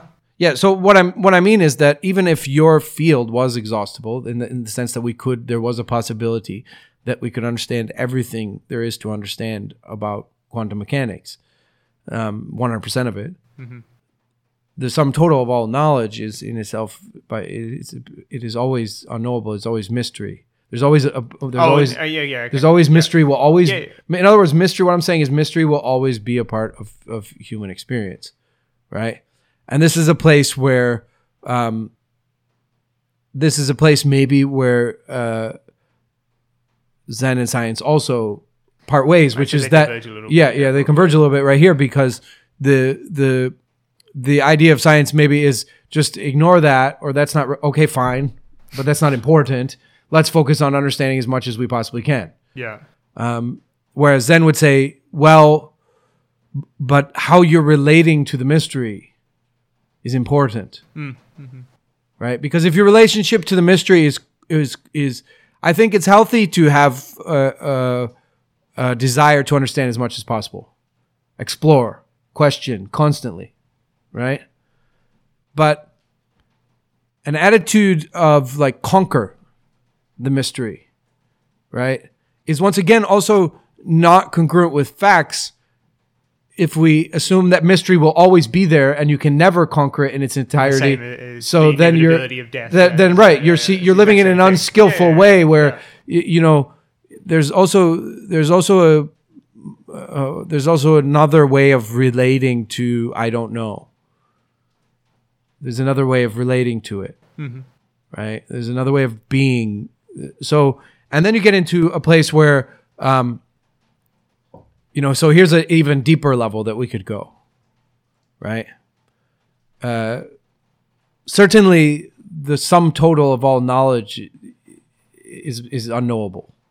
As you said, to even do simulate the universe, you'd need a computer bigger than the universe, right? You'd have to be God, Yeah, essentially. yeah, yeah, you It's not- yeah. so um, it's unknowable, but is it unexperienceable? Uh, I don't know. It's So is Yeah, there is there a in other words is there a possibility of uh, relating or being on to the universe other than knowledge? I would say there is even for life forms because I don't like single cell organisms don't have a lot of knowledge. So they're they're they're they're they're But they, certainly they don't have much knowledge, but then their experience of the universe is limited. yeah, but they but Yeah, they're so but they are ex- they, they have a way of being onto the universe. I know they do, but it's like yeah, but the, the level to which they ex- can experience the universe is limited by their ability to, well, their knowledge that they. Well, you, if you depends how you want to say knowledge, but Right. their, their, their experiential um, interactions with the Earth are quite well. The Earth are limited, let alone the universe. Right, So they're, the- they're limited in is they're limited in terms of knowledge. Yes. But I'm but what I'm saying is it, like no, I would say that's equ- they're equally limited in terms of their experience. let me let me let me take the, another road with this, uh, another direction with this. Right, I think that uh, especially in the Western world right now, there's a like a you know the liberal humanism has created this like um, the, the the sacrosanct individual, which is there in all aspects of our of our modern kind of philosophy and lifestyle. I mean, it's it's even our our politics and our our entire legal code mm-hmm. because if the if you don't impl- if you don't start with the fundamental implication of the of the sanctity of the individual, then you can't hold them culpable for their their misdeeds, Yeah, yeah, yeah. right? So it's it's it's fundamental, but I would say scientifically, and you can correct me if I'm wrong. I'm uh, especially from a perspective of physics. I'm far less special because I'm unique than I am special because I'm a I'm a part of everything. Say it again. That was you're far. You're more. I'm far less special because I'm unique, an individual, than I am special because I'm actually connected to all that it is because I'm a part of the world itself. Yeah, uh, Would you say that scientifically that that has that has some validity? From a scientific perspective, I'm not actually that unique. you- no, no. Right. But that doesn't. But that doesn't mean. Yeah, that's. Yeah. So what? But what? I, so what I'm saying is, from a from a maybe higher perspective or a little bit uh, more real perspective, I'm far less special because I'm different than others than I am special because I'm a part of everything. Whereas its collective action is is more special. Is that like or collect the collective being? Well, I'm just saying that, Oh. that that there's there's something special about being a part of everything, Yeah. Oh yeah. No. I, that. Yes. and that that yeah, yeah. part of that part of me is more real and bigger than the part of me that is. Yeah. No, Different. Yeah. Yeah. Okay. Yeah. No. I would agree. Yes. Yeah. There's Yeah. So it's in. It's yes. Oh. Morgan has a question. Good. I'm gonna try to. I'm gonna try to um to piece it together the best way that I can because it's sparking something in my mind. Um, so so far, what I'm hearing is that um, scientific inquiry and Buddhist practice are based on, you know, findings of unconditional truth um, through empirical or practical observation. So the conversation that you're having right now is making me think of the teaching or the idea of dependent origination, Ah, um, which is that everything is interconnected. No Yes. being or phenomenon exists um, independently. And then taking that a step further, because you're mentioning the self, the teaching. well, that would be the teaching of shunyata, which is emptiness. Yeah, that, and also it's triggering the thought of or the teaching of anatta, the no self. And I'm just uh, wanting to know like the correlation, or even where like science and Zen meet on these two particular things. Oh, I think they, they're they're uh, perfectly concordant. No, in I was that- gonna, I was gonna say that, that's, in that perspective. very, They're- they're no, perfectly concordant. Completely connected. Yeah. yeah, yeah, and there's not like there is so uh, a lot of um, one of the greatest misinterpretations of Buddhist philosophy is uh, is with this what you brought up on anatta and emptiness, which is the a lot of people think that um, that that Buddhist teaching is trying to argue that this that we don't exist. That um, and that's actually more. Uh, there are such philosophies in the world, but those are actually more Hindu and some types types of mysticism. That like the what we experience is all uh, uh, the lila, the veil, Maya illusion, and that what we're you know certainly some of that is in some some uh, Buddhist philosophies, but most core Buddhist philosophy it's not the the dis- the discussion of anatta. i- It's not. It's not about whether or not you and I exist. Obviously, we exist. We're sitting here having this conversation. It's about the manner in which we exist. Right. So what's in dispute is not your existence or non-existence. What's in dispute is the manner in which you exist. And what is meant by anatta and emptiness is that you do not exist as an independent entity. You are not separate from the world, right? And here's another area where your false feeling of being separate from the universe, which is false. Is that am I am I off, Neil Barry? Is that false scientifically? That, that, That uh, that uh, that no being, no phenomenon can exist independent of all the phenomena yeah. around it. you are correct. Okay, I'm correct. so, so that, and yet, most humans, um, most humans, first of all, have a pretty constant sense that they are separate, and then second, they they base their decision making processes, their their navigation, in other words, of their lives, on that assumption. Yes, yes. And since that assumption is false, all of those decisions are based on a on a falsity and lead to all kinds of then uh, uh, problems and issues, right? And and I don't think there's any also any need really to argue that uh, that the human experience is full of a bunch of issues. right? That we that we're that we don't have troubles. Right? That we're not a troubled being. Right? That that that- that- that I don't think there's much need to to argue that that we're very troubled beings. Um, and that you know that that that's an aspect of of our existence. And may always be but I think this is one of the areas you know the Buddha coming from a perspective of a doctor like diagnosing what's wrong, right? Just observing, first of all, humans are troubled, which is to say ill. Let's just say ill. Uh, yeah, I don't think there's any real need to. The terminology is not important. I'm not. I, yeah, I'm not. I'm not querying. you. Yeah, I don't understand what you mean. yeah, we're, we're, we're, we're troubled beings Yeah, as yeah. individuals and as a species. We, we have issues. Yeah, Yeah. we have Yeah, troubles yeah, yeah, Uh, that that a lot of other animal species don't have. Uh, they don't have the same kinds of troubles we have, if they have troubles at all. In fact, I think a lot of the troubles that we see or into in in animals are our own projections onto their experience, and that if you were able to live life for a day as a raccoon or something, what you what you thought was a trouble in their experience isn't a trouble because, as you said earlier, their experience is limited, Yeah. and they can't view that thing as trouble. It's Exactly. just it's, just life. It's, yeah, just existence. part of their existence. Yeah, so um, it, the Buddha's saying, okay, first of all, we're ill.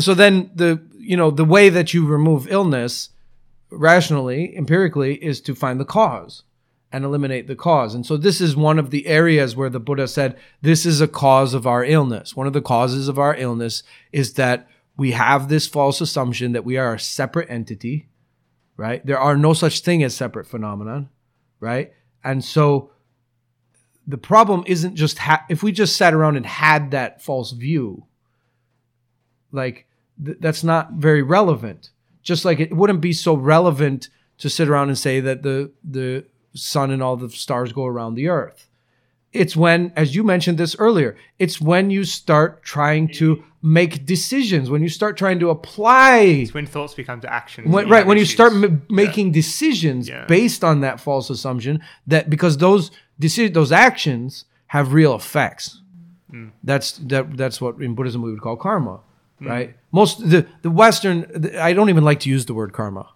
because the west it's has got one of these terms that the west has taken from buddhism and just like warped and twisted to mean some kind of loose uh comeuppance Yeah. like some kind of weird weird entity that ex- weird spiritual entity that exists within the universe that goes around and like pays debts though it's not quite god it's like a god's judgment. it's like it's like a god that's yeah. that's not sentient yeah.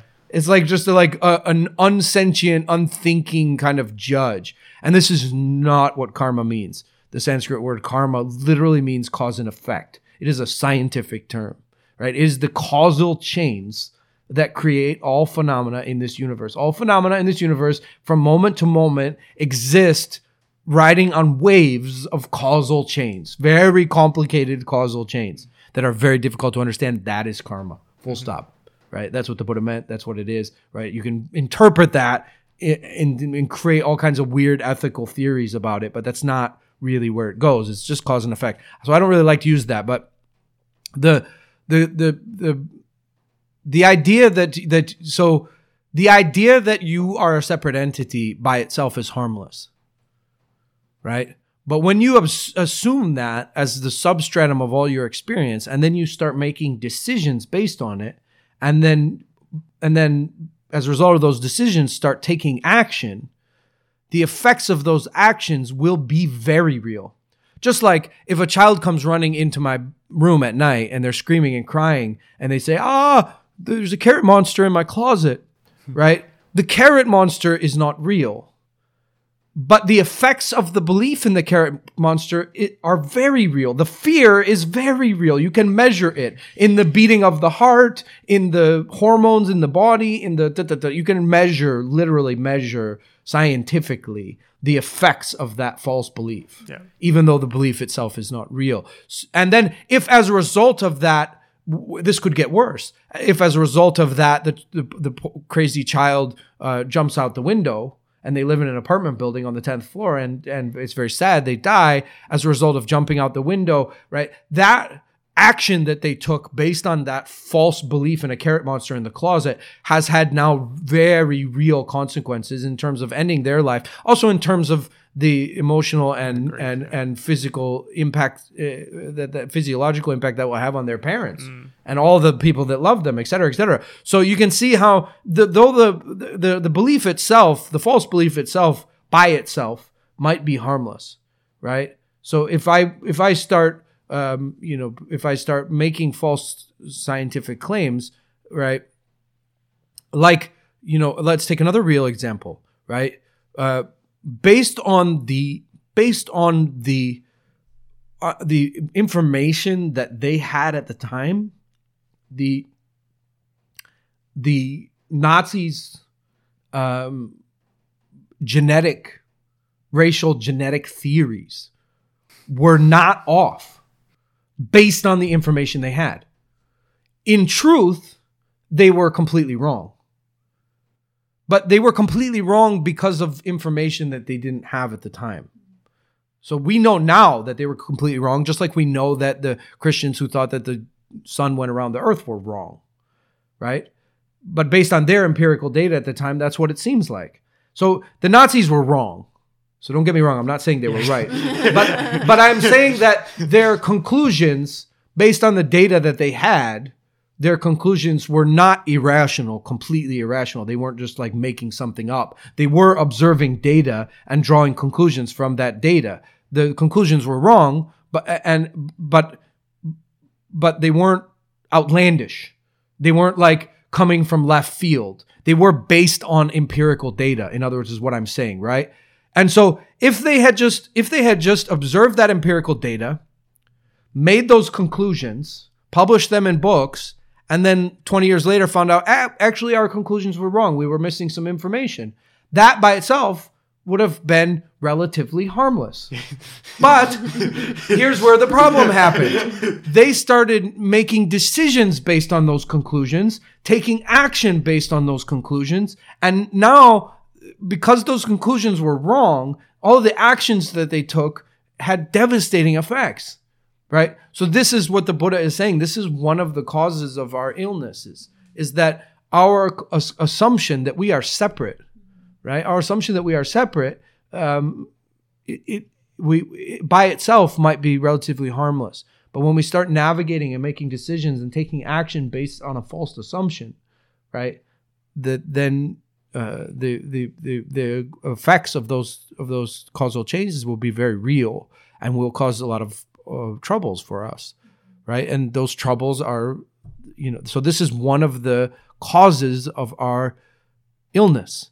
By illness, I just mean human trouble, which I don't think even there's I I don't you know there's never a human that ever lived I think that would argue that humans are in trouble,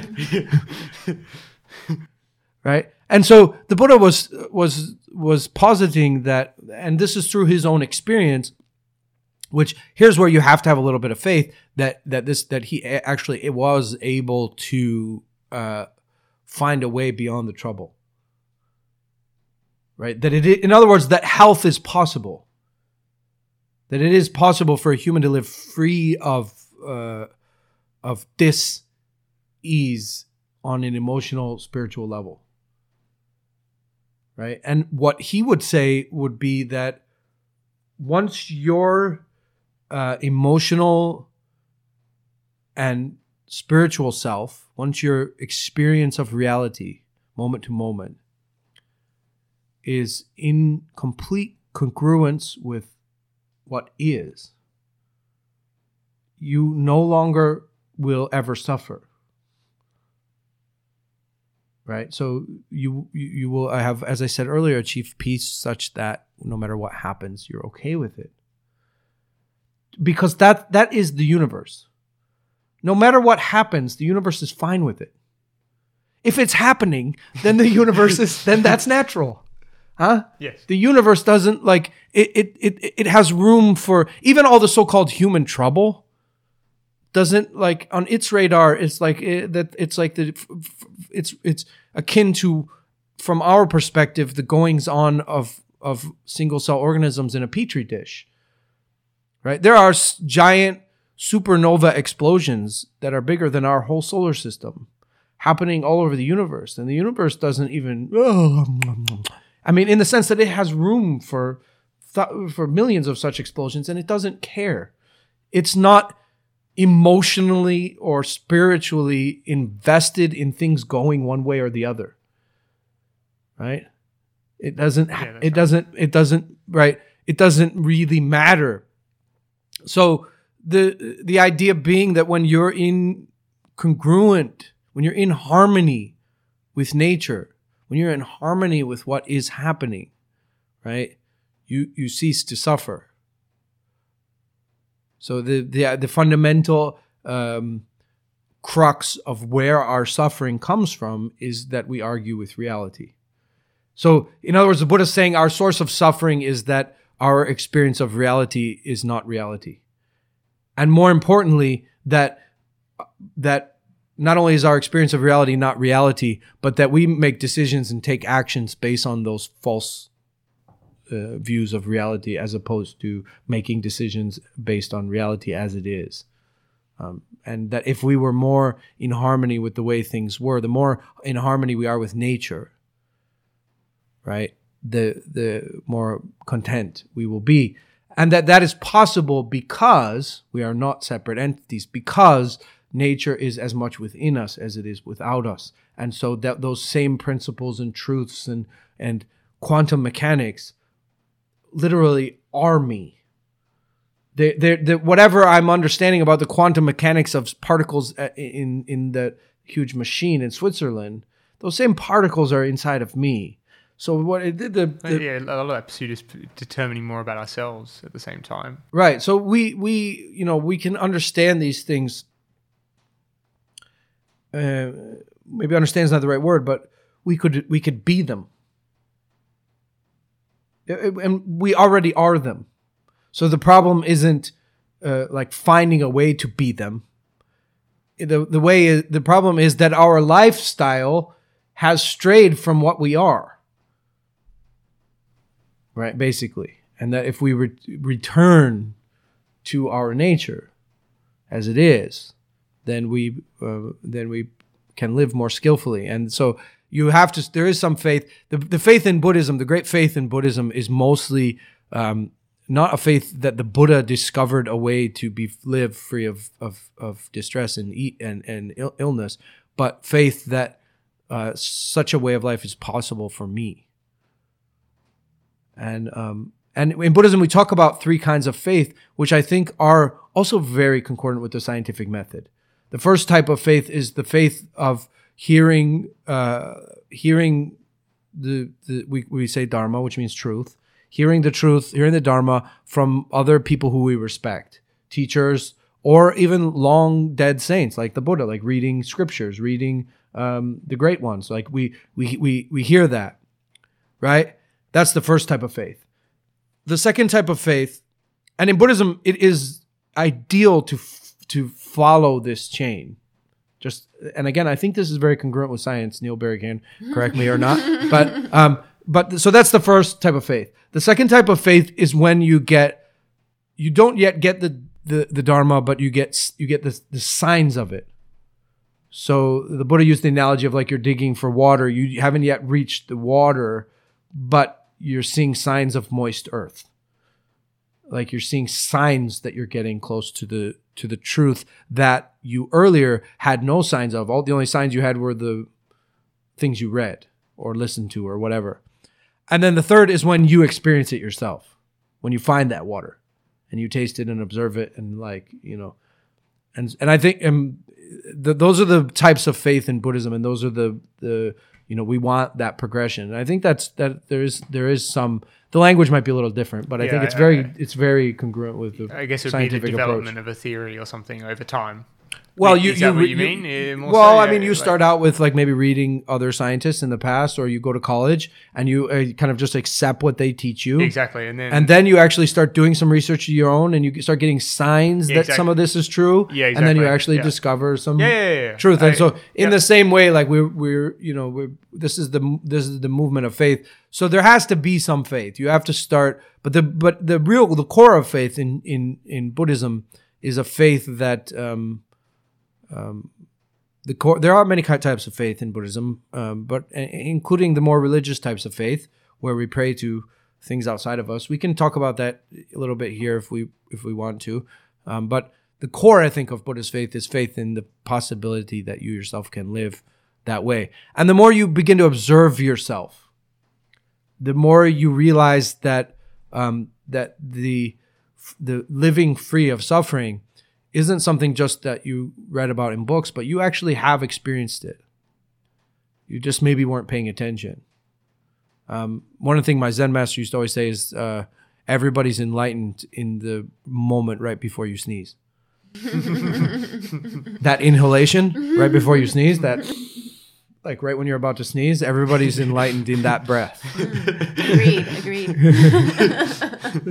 So uh, you know, maybe next time you got to sneeze, you can pay a little bit more attention, and you might you might actually find that there's there's so there are moments in our life where we already are um, not only because nature we are nature, and so there are moments where we are we are connected, you know, and and uh, it, it might since it came up though, it might be worthwhile to also talk. Because this is another place where they diverge. I think is there is within Buddhism also a a, a skillful application of um, the more ordinary use of faith, which is faith in powers outside of oneself.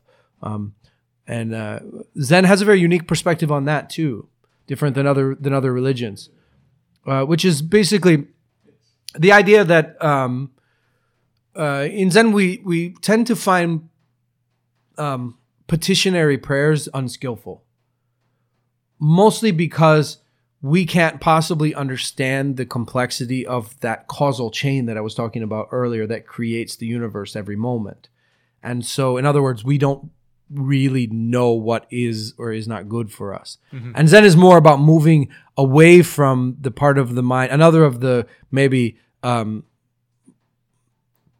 problems or parts of our illness in us. Because remember, I, earlier I kept ref referencing that that uh, false assumption that we're separate. And I and you may have noticed in my discussion that I was also saying that that was just one problem that we actually have problems. Like ano- another is is our constant evaluation of experience into positive and mm-hmm. negative, right? And then that creates all kinds of false assumptions. One, for example, false assumption is that the qualities that we perceive the the the the positive or negative qualities that we perceive in a in a phenomenon are in the phenomenon. Like that disgustingness is within durian. Right? We assume that, right? Dur- you, even in our language, we assume it. Yeah, that's durian is disgusting, Yeah, yeah, yeah. right? But obviously, that's not true because people li- there's some people that like it. So here's an, another area where so in Zen we're trying to get out of the evaluation. Again, if you're constantly evaluating experience into positive, negative, how will you ever achieve peace such that you're okay with whatever happens, right? So since we're trying to move out of evaluating experience as positive and, and negative in general, why would we make petitionary prayers? Because saying like, pray, you know what I mean by petitionary prayers? I mean like asking, asking for, for spe- something. Yeah, specific things. like, I- I, want to win the lotto. Yeah, yeah, like that may or may not be good for me. Yeah, that's right. right. And and Zen's perspective is is to get away from such evaluation. So, since we're not making petitionary prayers in Zen, the Zen perspective is that the the act of praying is um, the act of praying has psychosomatic benefit in and of itself. And so it's kind of like going for a run. You don't have to have a destination. You do it because it's healthy, right? The goal of exercise is not to reach a place where you don't have to exercise anymore. like it's not like you exercise real hard every day for 3 years and then you reach a space where now you're done exercising for the rest of your life. The the the the reward of exercise is that you get to live you get to live life as a human being who exercises. So in Zen, the perspective is the reward of prayer is that you get to live a life as a human being who prays. And so the the the idea being that prayer in first of all, I let's say let's take myself as an example. I pray to Guan Yin. Guan Yin is a Buddhist uh, deity bodhisattva, right? First of all, the, as we've been discussing this whole time, the universe is incredibly mysterious, and there are obviously forces in this universe more powerful than me and that includes all kinds of physical forces like tsunamis and earthquakes and etc but it also in- includes mysteries things that we have yet to understand or you know I, I so i'm very open minded but if Guan Yin was here with us in this room she's buddhist so she would both agree and disagree that she she certainly would disagree that she exists as a separate entity. We've already discussed this. Uh, so the existence or non-existence of Guan Yin is a moot point I don't care, right? I'm not interested in that discussion. I am open minded to the possibility that she exists, right? I'm also open minded to the possibility that she does not exist. However, praying to her, right, has dramatic, important, uh, physiological, physical, psychological effects on my life that I find to be incredibly beneficial. Well, this is well, this is what all religions go back to in a sense. Is that you submit yourself to some higher power, ah. and they all have that in common typically. And it's because of these benefits they give you that they they have that. That's how I. That's how, from my perspective, I look at it. It's like.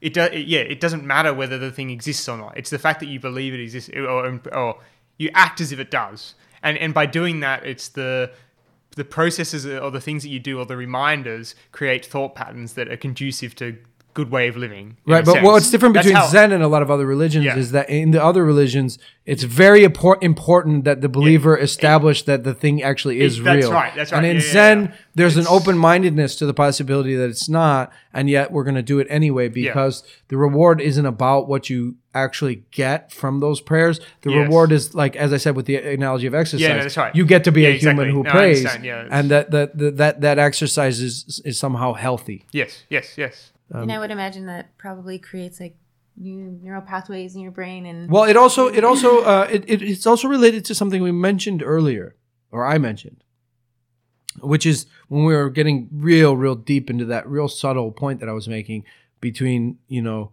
the phenomenon itself Mhm. and and our understanding of it, and those not being the same, and that as the phenomenon occurs in the universe, there's more going on than our understanding as well Yes. right? And that even your understanding, you started out by mentioning in science, you have to like narrow your focus because there is no unified theory that connects it on all levels. So you have to narrow down to one level and focus on that level. Whereas the phenomenon, when it's happening in the universe, it's actually happening on all those levels in Yeah, some exactly, incredibly yes. complicated way. Exactly. So, um, and I said that that um, the the Western approach to mystery, in general, usually is conquer it. Uh, to the unknown, is conquer. Go, you know, fight death, conquer death, conquer disease, conquer illness, conquer other countries, meddle with them.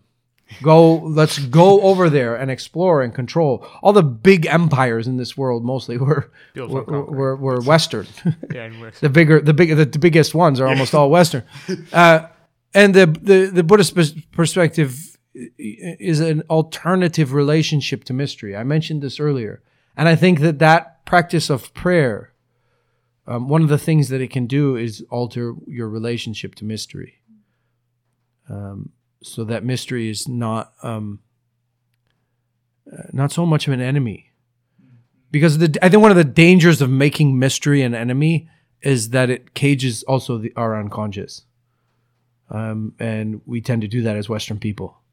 Um, the which is why a lot of uh, indigenous people say that like Western people have two selves the self that they that they think they are and pretend to be, and their real self, mm-hmm. uh, or not real self, but they're the parts of themselves that they um, hide.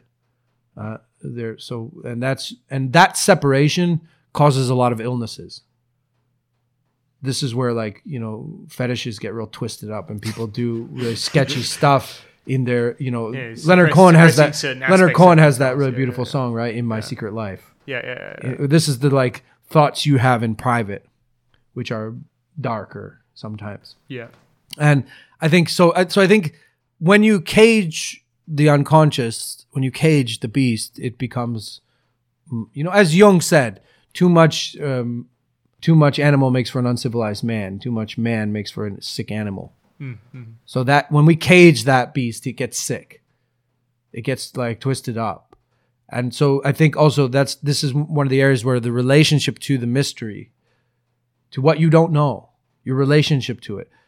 If your relationship to it is is unhealthy, like that, one of the side effects is that then you can get into a place where you start kind of um, compartmentalizing your unconsciousness and or not allowing it expression, not allowing it out, right? The, uh, and this is why I tend to find people that have uh, strong um, you, you I think one could make a strong argument that when you when human beings have some kind of um, important, uh, relevant, uh, daily, if not weekly, creative outlet, uh, they tend to be more balanced human beings.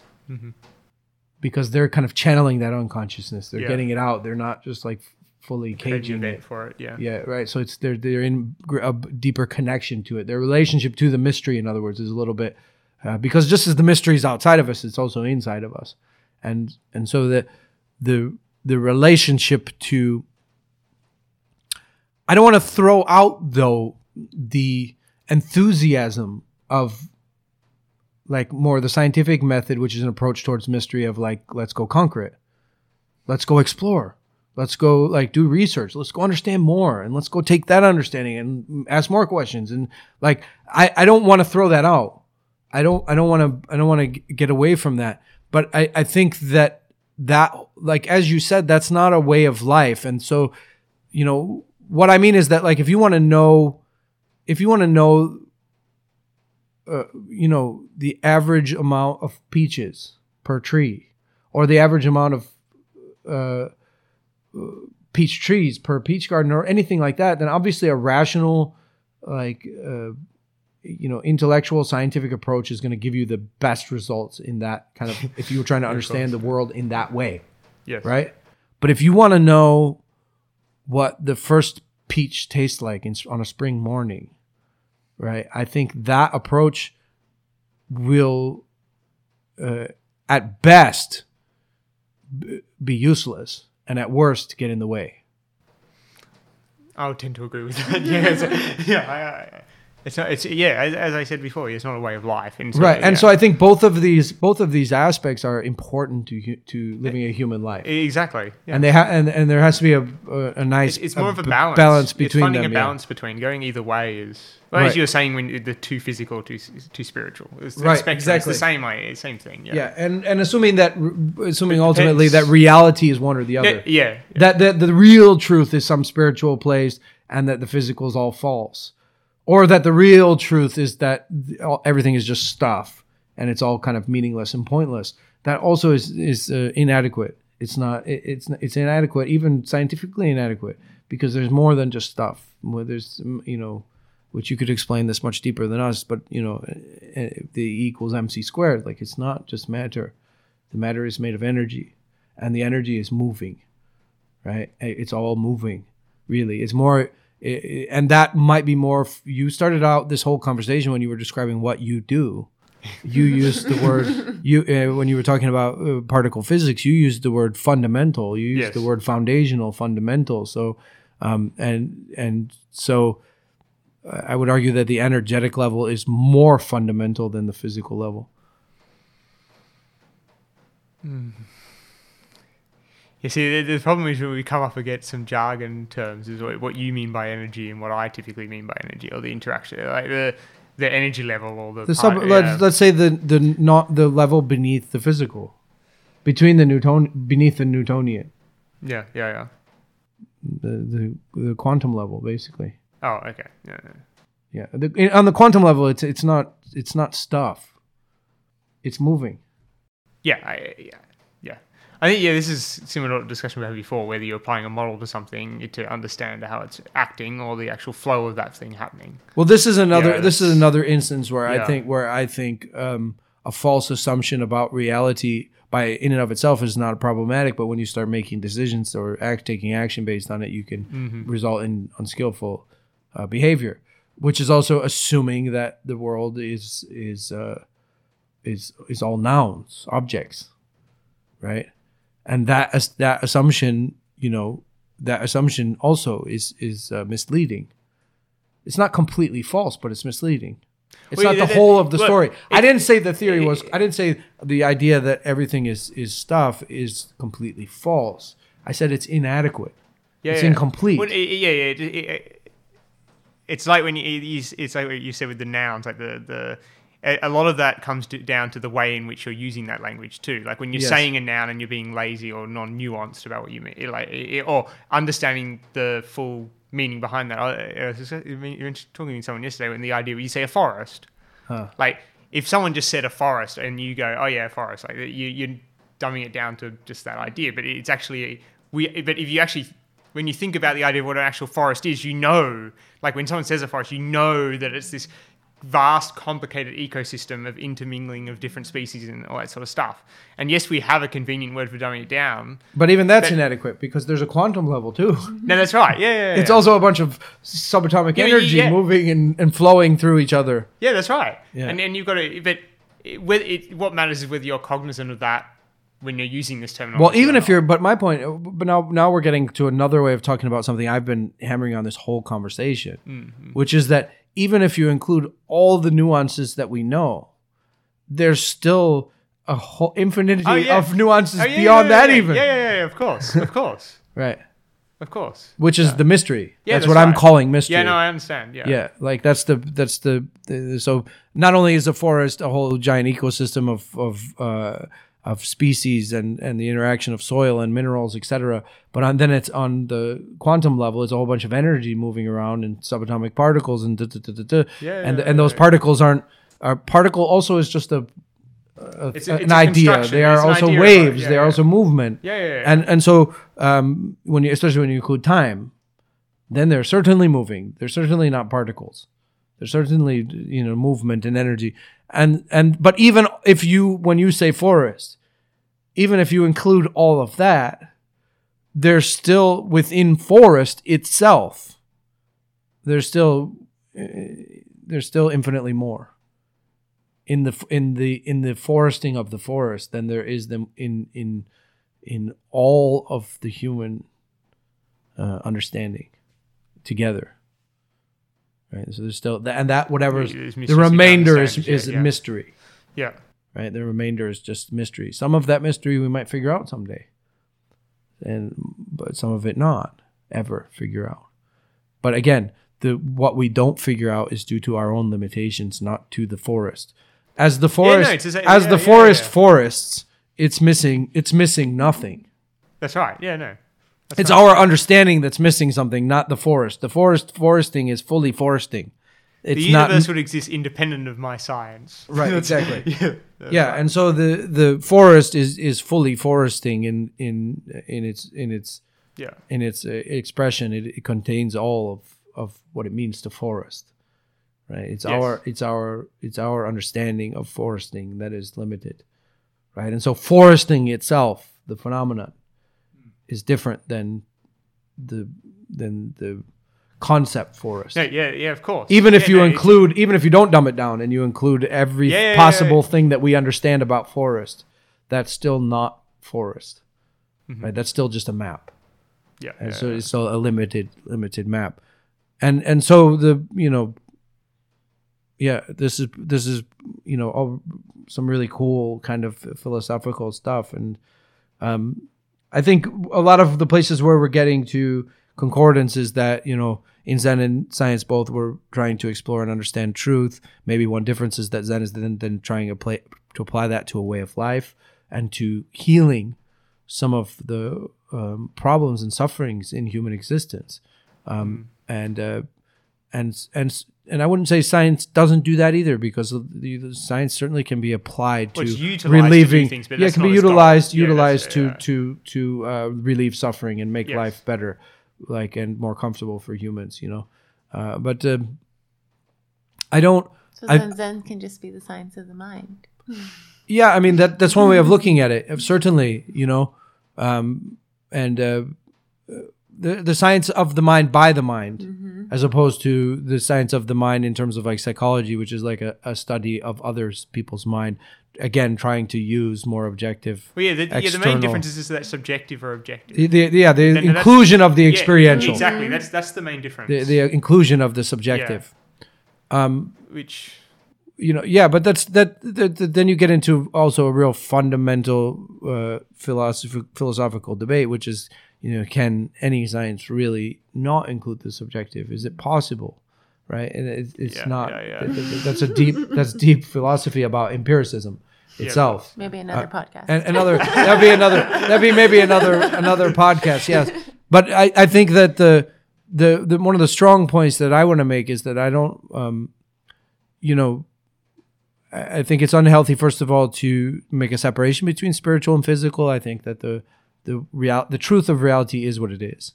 Is my point when I was talking about the forest foresting, and if we write theories about the for, for the way the forest is foresting that are based on spiritual principles or physical principles or scientific principles, all of those all of those ideas and concepts will never equal the forest foresting in, in in and of itself. And so that's what zen is, means by get to one reality. Mm-hmm. It's like pointing at that which is to say what zen is doing is is what a lot of traditions fail to do sometimes even science which is to acknowledge its own limitations to say hey this zen thing is not it. One of my favorite zen sayings is that zen is a stall selling water next to a river. In other words, all the teachings of Zen are nothing compared to the ex- experiential observations that it's pointing towards. Like it's saying, "Hey, go observe these things." Right? Just like a photograph of the northern lights will never compare to actually going and seeing the northern lights.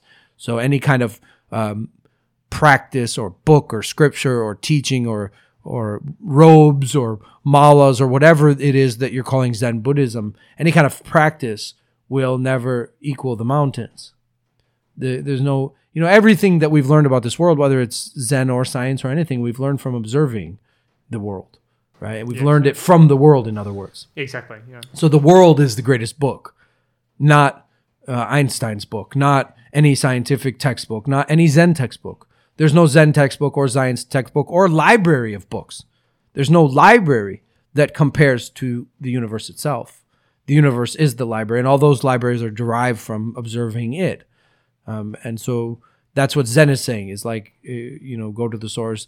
This Zen thing, the finger pointing at the moon is not the moon, is another famous Zen phrase. Like, don't get stuck in the finger. Don't get stuck. The Buddha said this often, right? My teachings are a raft. Take them to the other shore. Don't carry the raft around. Don't. Another way we say this, we got all kinds of phrases for this. Zen has celebrated this so long that there's a thousand such phrases. Another one, I I burn the verses in my bag, but the ones that remain in my gut remain for the rest of my life. Another is the you know don't make the medicine into an illness. Don't take morphine for your migraines and then get addicted to morphine Yeah. and then the the medicine becomes an illness. So don't allow the system of Zen itself to impair your, uh, you know, don't get so stuck in the form that you miss the spirit or you miss what's what the what it's pointing t- towards. You look at the finger and not at the moon, you get stuck. And so the same could happen in science. You could mistake your you could mistake what you've written down on the whiteboard or in the book for the phenomenon itself. Yes. Right? An Yeah, example yeah, that I use You relative to tea. There's here's an example that I Okay, use yeah, relative to tea. Um, something I talk about, which is is caffeine. People talk a lot about caffeine, but um, in, caffeine doesn't exist in nature. Caffeine exists either as an isolate in a laboratory, and even then, it can't be a pure one hundred percent isolate. Even if you isolate it down to ninety nine, right? It's not like it. It doesn't exist in nature. It exists only as a concept because in nature, caffeine is bonded to the substances around it. It's not sep- again. This is back to what I was saying earlier. No phenomenon is separate, right? And so, what caffeine is bonded to influences the way caffeine behaves Yes, yeah, yeah. right? So in nature, caffeine is not. It, it's Well, it not exists in a different state to what it does when you condense it. When you conceptualize it, Yeah, yeah, yeah. yeah, of course. yeah, which is not to say No, that the conceptualization of it, the isolation of it conceptually, is not true or important or doesn't result in It very it important understanding. it would teach you about how the caffeine acts in the natural things, but it doesn't Right. necessarily tell you exactly how it interacts when it's in. Right. the- so that exercise of isolating it and exploring what it does is very powerful. That we're getting into the scientific method, and it's the most, as I said, the most powerful method for exploring and understanding reality that we've come up with as human beings. I'm fully on board with that. But what I'm what I'm what I'm saying is that the, one of the dangers is that you, and this is back to my stereotype that I was saying earlier. This is you know this is just what I'm saying. One a potential danger. Let's leave the stereotype out and Yeah. and forget how many people are actually doing this. But a potential danger is to is to make the false assumption that your um, that your understanding of it is it. Right. When actually what you've done is you've it's like it- it's like any causal chain. To order uh, to understand a causal chain, we snip it out and we put it on the whiteboard so that it's simple. Cause effect cause effect one simple little chain. And that doing that that exercise is very important. So i'm not dismissing it. That's i'm the opposite. I'm celebrating it the the ability to do that is incredibly important. It's it's fundamental to everything that we are and create our ability to isolate causal chains right? But that conceptual isolation also one danger is assuming that that is real. When actually when that causal chain was happening in nature it was connected It was infinitely by- to yeah. other causal like in the in the concrete. If i was to create the a book the size of the universe and list all the infinite uh, conditions for neil barry to exist as he exists right now right perfectly in the concrete, right? I, I one of the conditions of of the infinite conditions would have to be that in order for Neil Barry to exist as this Neil Barry exactly as he is right now, one of the conditions would be that he is the Neil Barry in the room where the tea bowl is precisely right here. And so when I do this, I've just shifted the conditions that made you exist exactly as you were. And so you no longer exist in the same form. And so this is again, this is another way of exploring the the what Morgan brought up, the Buddhist term of of, of emptiness or shunyata, is to say that the the independence of any phenomenon is emptied into its conditions. Infinite conditions. it's emptied, its separateness is emptied into the infinite conditions that are needed for it to exist, which is to say that that causal network is very, very, very complicated. It's so complicated that part a big part of what our scientific advancement is is that as in that process of isolating causal chains and exploring them individually, as our as our understanding grows, as our technology grows, we come to find that what previously was a, a, a, a separate causal chain that was previously too subtle for us to even observe we now start to be able to observe it and it's and its its effects on this other causal chain right? And then we we realize that that as we move from the gross to the subtle that its effects are not are big like actually large that oh, wow these little subtle influences are actually having large effects especially when you add up a lot of them That, that- that's yeah, that's the progress of all science, really. Right. It's a constantly getting from this crude approximations and slowly refining your methodologies and your explorations to try and get to see those more subtle perturbations and Right, and so to get to move from a view of um, of of causal lines to causal networks. Does that make sense? Yeah, no, I understand what you mean. Yeah, yeah, yeah. yeah. It's the same. It's the same way. Yeah, for example, yeah, if you take a small event out of the causal link, you can analyze it and you can see, oh, if I have these exact conditions and I do them over and over again, this is how it will happen. But it doesn't necessarily tell you how that thing will play out Right. If good- you change the initial conditions. well, a good a good example of this. I don't know if you've read any. Um, have you ever have you read any of the um, biological criticisms against the Linnaean tax, taxonomical system? no. They exist. Okay. Um, the the idea being that this um, entrenched method of of organizing and categorizing the natural world, um, according to you know genus, order, family, species, Mm-hmm. Yeah, yeah, yeah. No, all that, right? Right. issues That this that. is that this that this that this system. First of all, again, this system is just a map. The world itself is not organized along those lines. Well, Right. it- We've made those lines yeah, yeah, to, to I know, yeah, describe. it, it, it's more So- for our ourselves, Right, for education and communication It's, it's the same way as like yes, we're all in the subcategory of human, but right. you can get more. You can get more precise with that. Sure. So That's- there are a lot of biologists now who argue that this system of classifying organisms no longer represents our understanding of the natural world. And one of the primary uh, one of the primary criticisms against it um, is related to a lot of what we're talking about now, which is the relatively modern, in fact, the relatively modern discovery of the microscopic world. And you know, our understanding of microscopic organisms is is still very rudimentary. There's still a lot more we could understand, but that that um, opening that door, um, one of the main arguments for for the for the taxonomical system is basically that there really is no such thing as a species because, like for example, by number, Yeah, you say- by yeah, number, you're referring to 90%, microorganisms have right? By, by number, ninety percent, yeah. ninety percent of the the cells in your body are non-human DNA.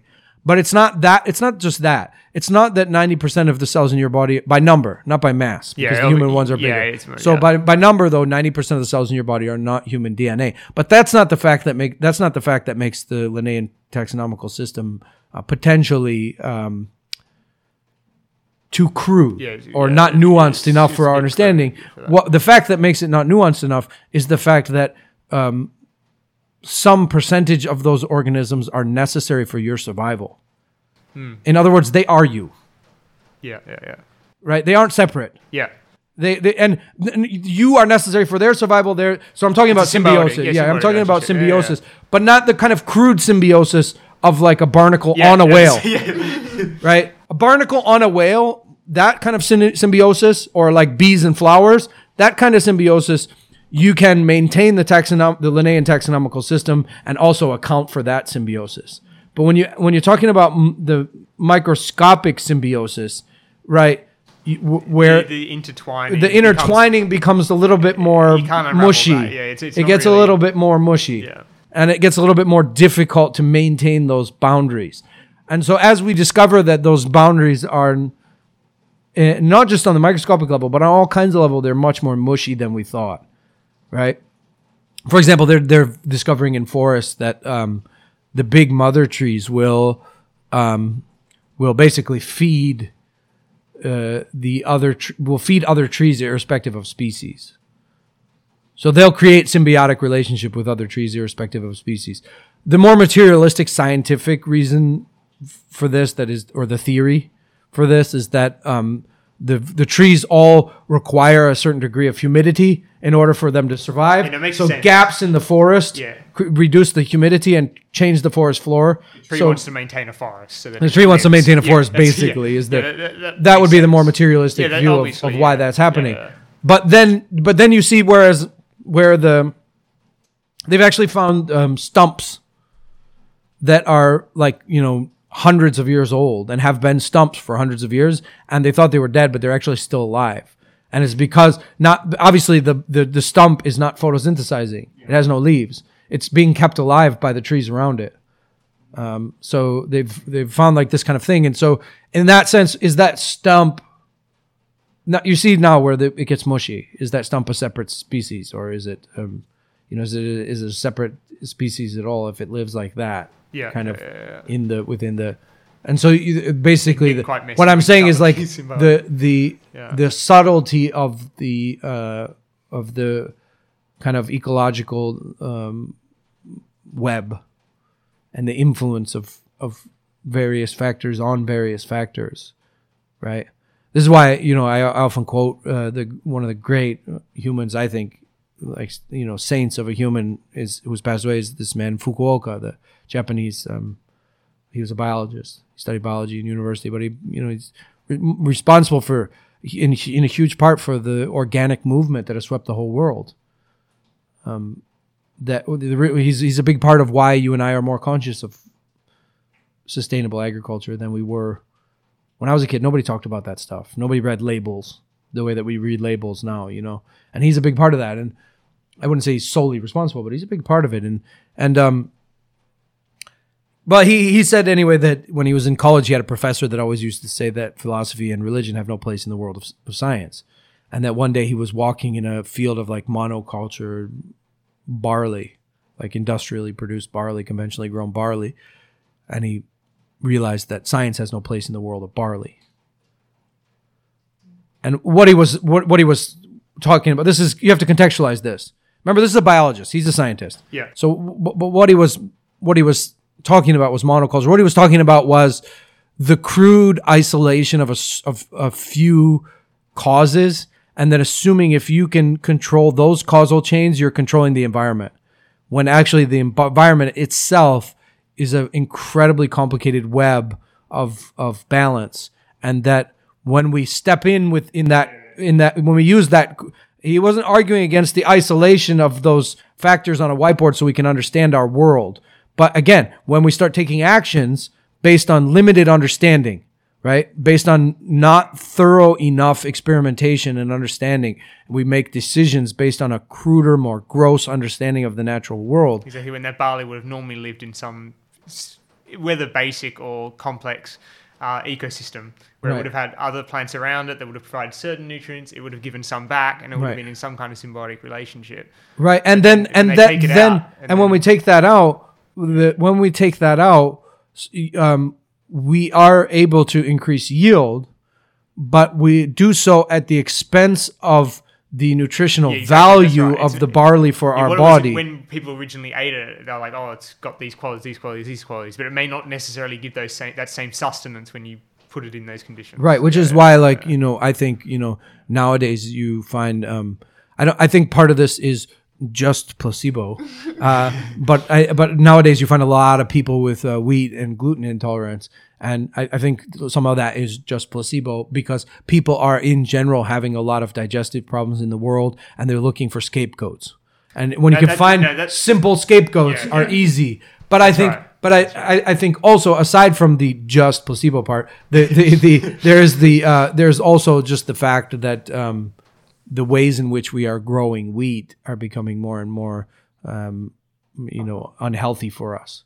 So is it like the progression the progression of the the progression of, of agriculture along those lines. But here's a just this this is a this is a really cool point where this ties everything into tea as well. I think where earlier we were talking about how a, a, a, a theory based on false assumptions in and of itself is not really incredibly harmful. If the Nazis had just published some papers, and because again, their their, it's important. Their philosophy, the genetic part of their philosophy, what was not just some random thing that they made up. It was based on empirical data. It, it, was an actual theory. It was a scientifically valid theory. It was it was false in the end, but that didn't that doesn't mean the the hypothesis itself was not based on empirical data.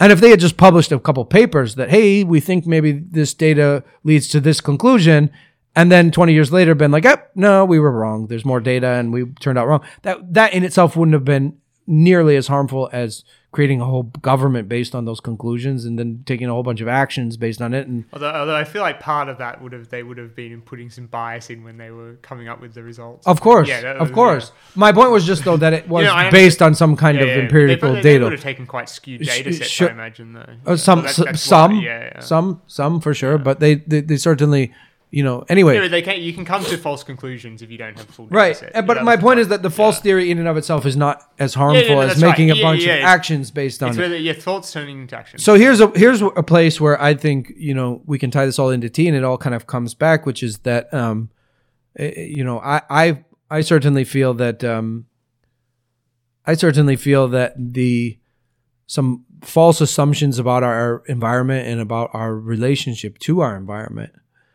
um, and this is kind of what Fukuoka meant when he said science has no place in the world of barley. He didn't mean the scientific method; he meant our current like application of it.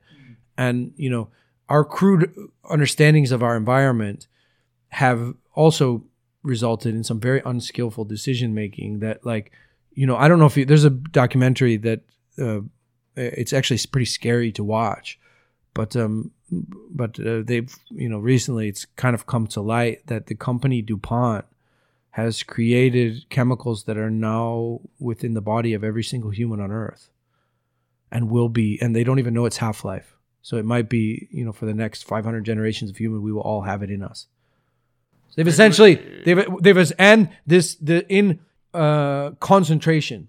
The amount I that's was in, say what what, what the amount- what chemicals? I don't I don't, I don't it's a it's a fluoride. It's like the it's teflon oh It's Teflon. there's like oh, it's, okay, it's yeah. not teflon it's stuff that's in yeah, teflon. it's some- a c8 i think it's called. Yeah okay it's some kind of fluoride. Yeah yeah, yeah. um, and but basically they they they found out that in concentration it it they've proven now that it causes up to at they've at least uh, very legitimately linked it to like 10 diseases and kind of linked it to another like six. So but that's in certain concentration. Yeah I assume that. Right. a lot of these things that but but they but they yeah so it was it was near the factories that people were getting sick. Yeah exactly yeah. and so they wanted to see like they, they wanted to see what the effect was so they started their own they knew they were doing this. And they started their own research project and in order to do the research they needed to get blood that didn't have the chemical in it. So they went like one county over and the blood had it and then they went a few states over and it had it. And then they went to california and it had it. And then they went to the philippines and japan and it had the only blood that they could find without it was like uh, pre-world war ii soldier blood that was in some kind of database. So basically this chemical is now in every single human being. And what it does on, what it does on at the so the amount that you and i have unless you grew up near that factory so far the amount that we have has not potentially been linked to anything but it, it but that doesn't mean it isn't that doesn't mean it's not Yeah. but the but the point is that that unskillful behavior yeah, the greater point is uh, They- above they have- the example here is right what they've done. The- well Yeah, first of all first of all we can first of of all we can agree that yeah. this this this chemical is not good for humans yeah, I- right. I, I, don't, I, don't. I don't exactly know what it is, but, I But would no. from what you're saying, yes, Yeah, it sounds well, bad. As, as, as I said, they've proven that in, above a certain amount, it, how, co- how did it spread to everyone? air, air and water. So what? what what, It's incredibly. It's what it- is this? What is this company making? Is it? Dupont. Yeah. They make all kinds of stuff, but they basically the the story is really terrible, but it has also light in it. It kind of the documentary, um, which is called the devil, the devil we know.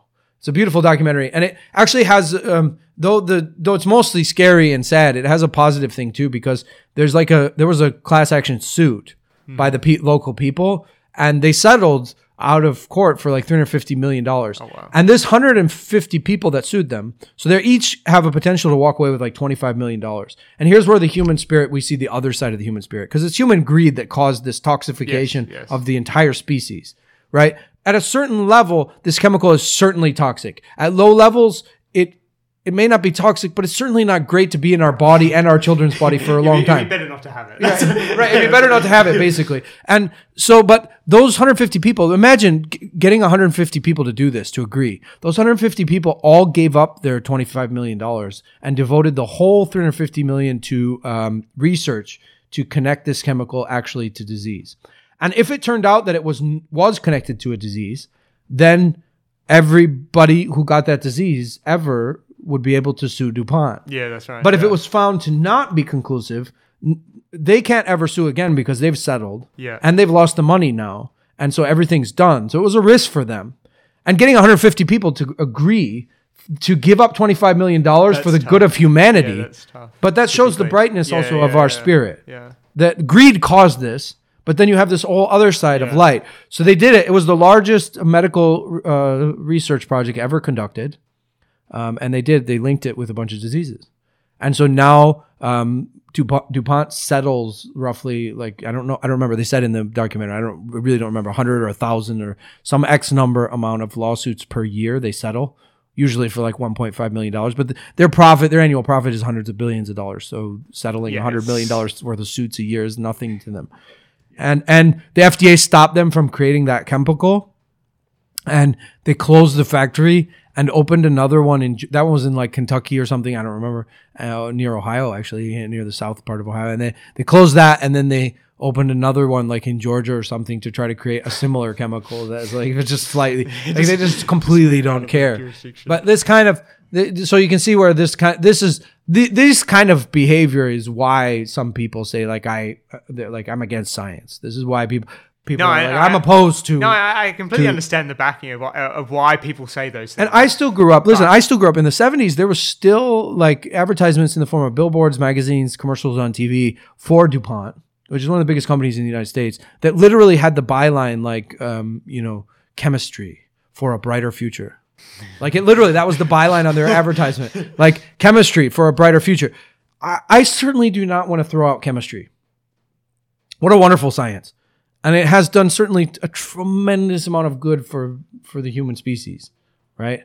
But it's also the it's not chemistry, but the unskillful application of the con- conclusions of, of chemistry have also caused us a lot of problems yeah.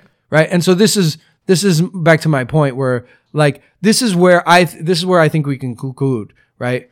This is something i'm always saying right? This is my hope and my future right? Which is that as i've stated uh, instead of taking the view that the science that sci- like being anti-science let's go back and re- let me repeat that the scientific method is the greatest method for exploring and understanding reality that we have hu- as humans have come up with. We might come up with a better one later but for now certainly the best and potentially the best we ever will come up with right? So let's start with that but let's you know imagine if you can imagine the potential of the human mind and the scientific method steered by wisdom. Right? Imagine what we could do with with the, with our technology and power and ability to create infrastructure and all of that if we if we lot better. applied it if we applied wisdom to it. If it flowed out of goodness. If instead of greed we created and built and explored out of m- more pure science. Like a, a science for the sake of knowledge, not science for the take, sake of military advancement, not science for the sake of corporate advancement or the advancement of or or getting one particular dude a bigger house or more access to sexual resources or financial resources or natural resources or whatever it is he wants, but started thinking in terms of of many generations of our species and how we improve the human existence itself and how and and so if it was motivated by wisdom our exploration and by pure desire to know uh, imagine what we could possibly do. And this is where i get to where science needs zen because if the let's let's not let's make it not zen buddhism and let's just say uh, you know so that we don't get into some kind of sectarianism and just say like um, let's just call it spiritual truth or wisdom right? When the meditative mind that's what i started out saying zen was. When you add the meditative mind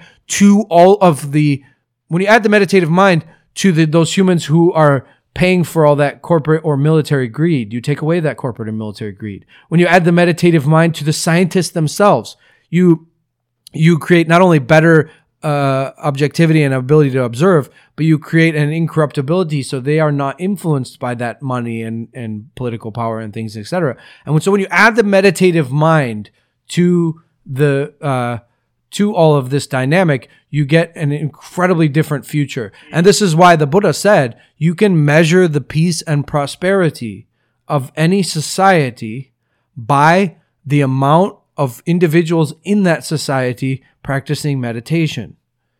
And remember earlier, I started this conversation that saying, for the purpose of this conversation, my definition of Zen is the meditative mind. So, in other words, I'm saying you can measure the prosperity and peace of a society by the amount of Zen that's in it, right? So, the amount of Zen as meditative mind, the amount of meditative mind that is that is that is uh, within the human beings and guiding their behavior.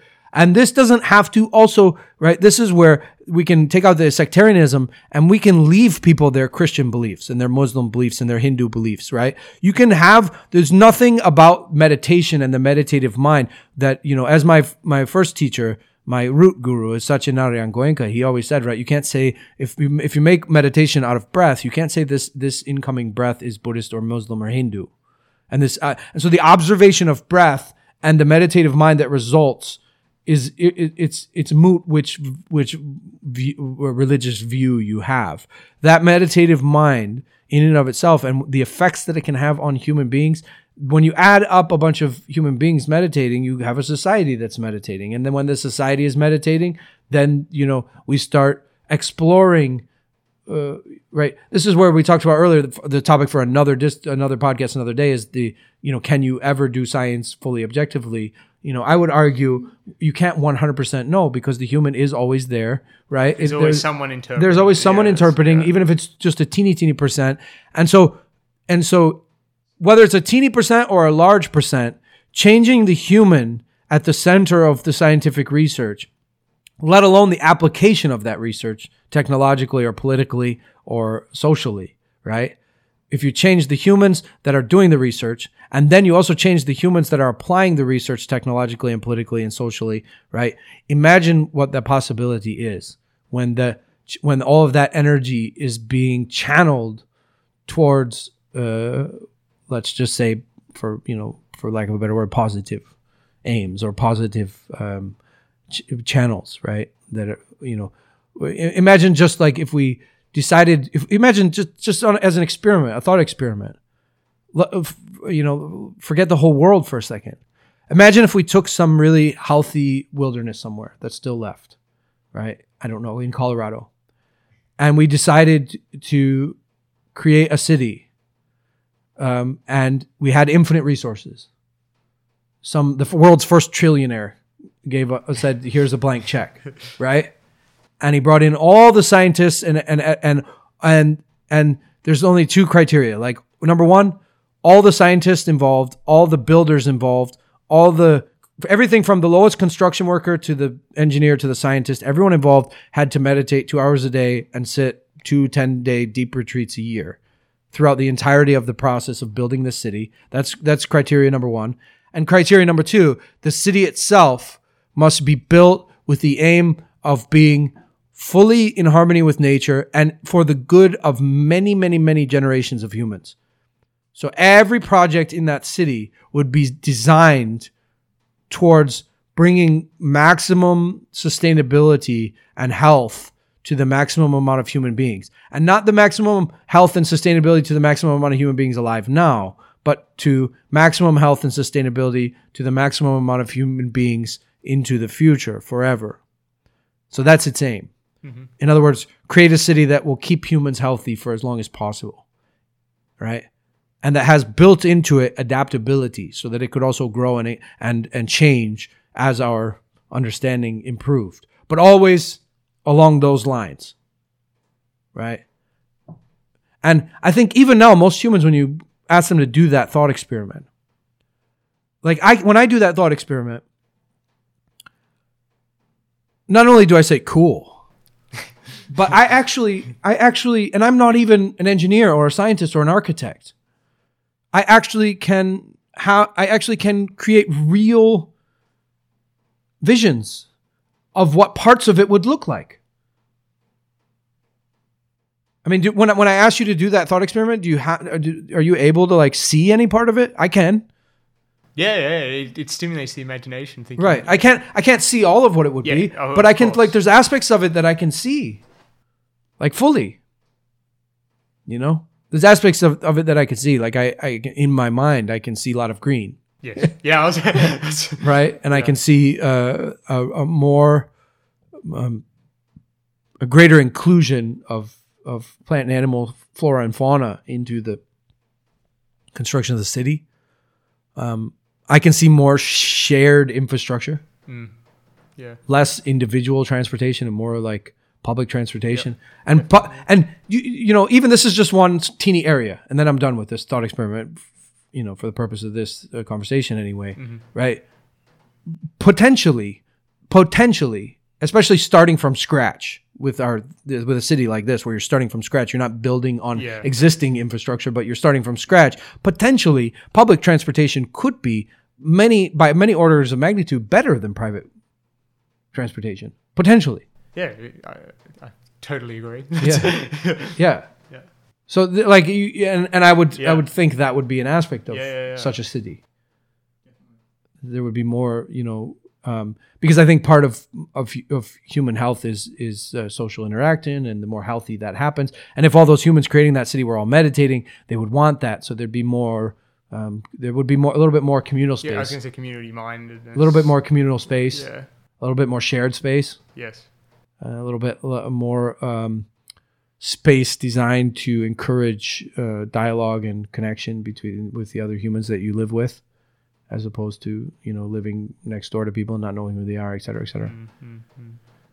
So that's that's where that's the ultimate like you know for me that's where I see the like real harmony is that these things you know as a part as a part as opposed to being like separate domains of our lives science over here and zen over here this is a you know this is a way in which you know we have to we have to you have to start by understanding that science is conducted by human beings and that it's then human beings that take the conclusions of that research and apply it socially politically and technologically and so, if the human beings that are doing the research and if the human beings that are applying the research all have the meditative mind, all have Zen, um, irrespective of their views of the world, because Zen doesn't have any dogma or doctrine.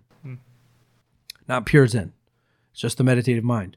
If you introduce the meditative mind into that whole process, from the research, from the researcher to the politician to the you know social scientist to the uh, ones creating the technology, when you add that dimension to all of that, I think um, very positive things start to happen. Right. And this is ultimately where I see the greatest congruence between the two. I, I, yeah, I, I would agree with pretty much everything you said. This and yeah, Wow, good. I, I, my, I would imagine have similar imaginings. Yes. Yeah.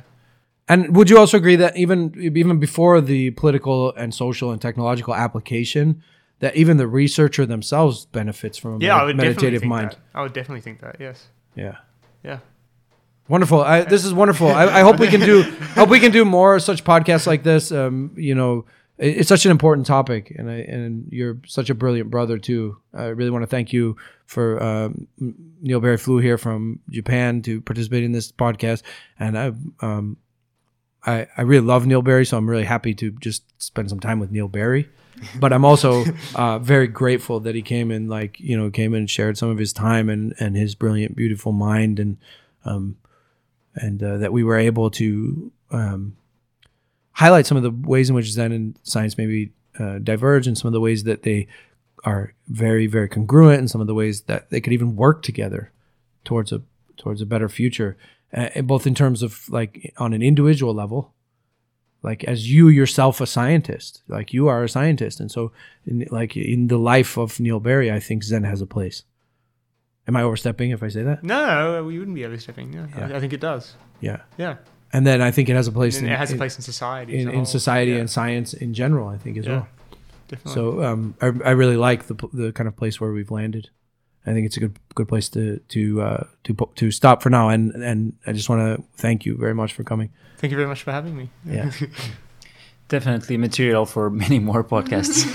and Yeah. if we had more time, we would continue. But um, I want to definitely thank you, both of you, for this fascinating conversation. I thoroughly enjoyed it, and I hope our, our listeners did too. In the future, maybe we can continue this discussion. Um, thank you so much for listening, and we hope to meet you next time on Life of Tea. If you have enjoyed this episode, then please help us reach more people by sharing this podcast with your friends and family. Your comments, likes, and shares will go a long way and are deeply appreciated. If you would like another way to support this project and our free tea center here in Miaoli, Taiwan, please sign up for our ad free magazine that we publish every month. It covers all aspects of tea from processing and brewing techniques, history, lore, spirituality, and community. It also comes with a tin of beautiful, sustainably produced tea. To subscribe, go to globalteahut.org. If you would like more information on linear topics such as brewing techniques, please feel free to check out our YouTube channel, also called Global Tea Hut.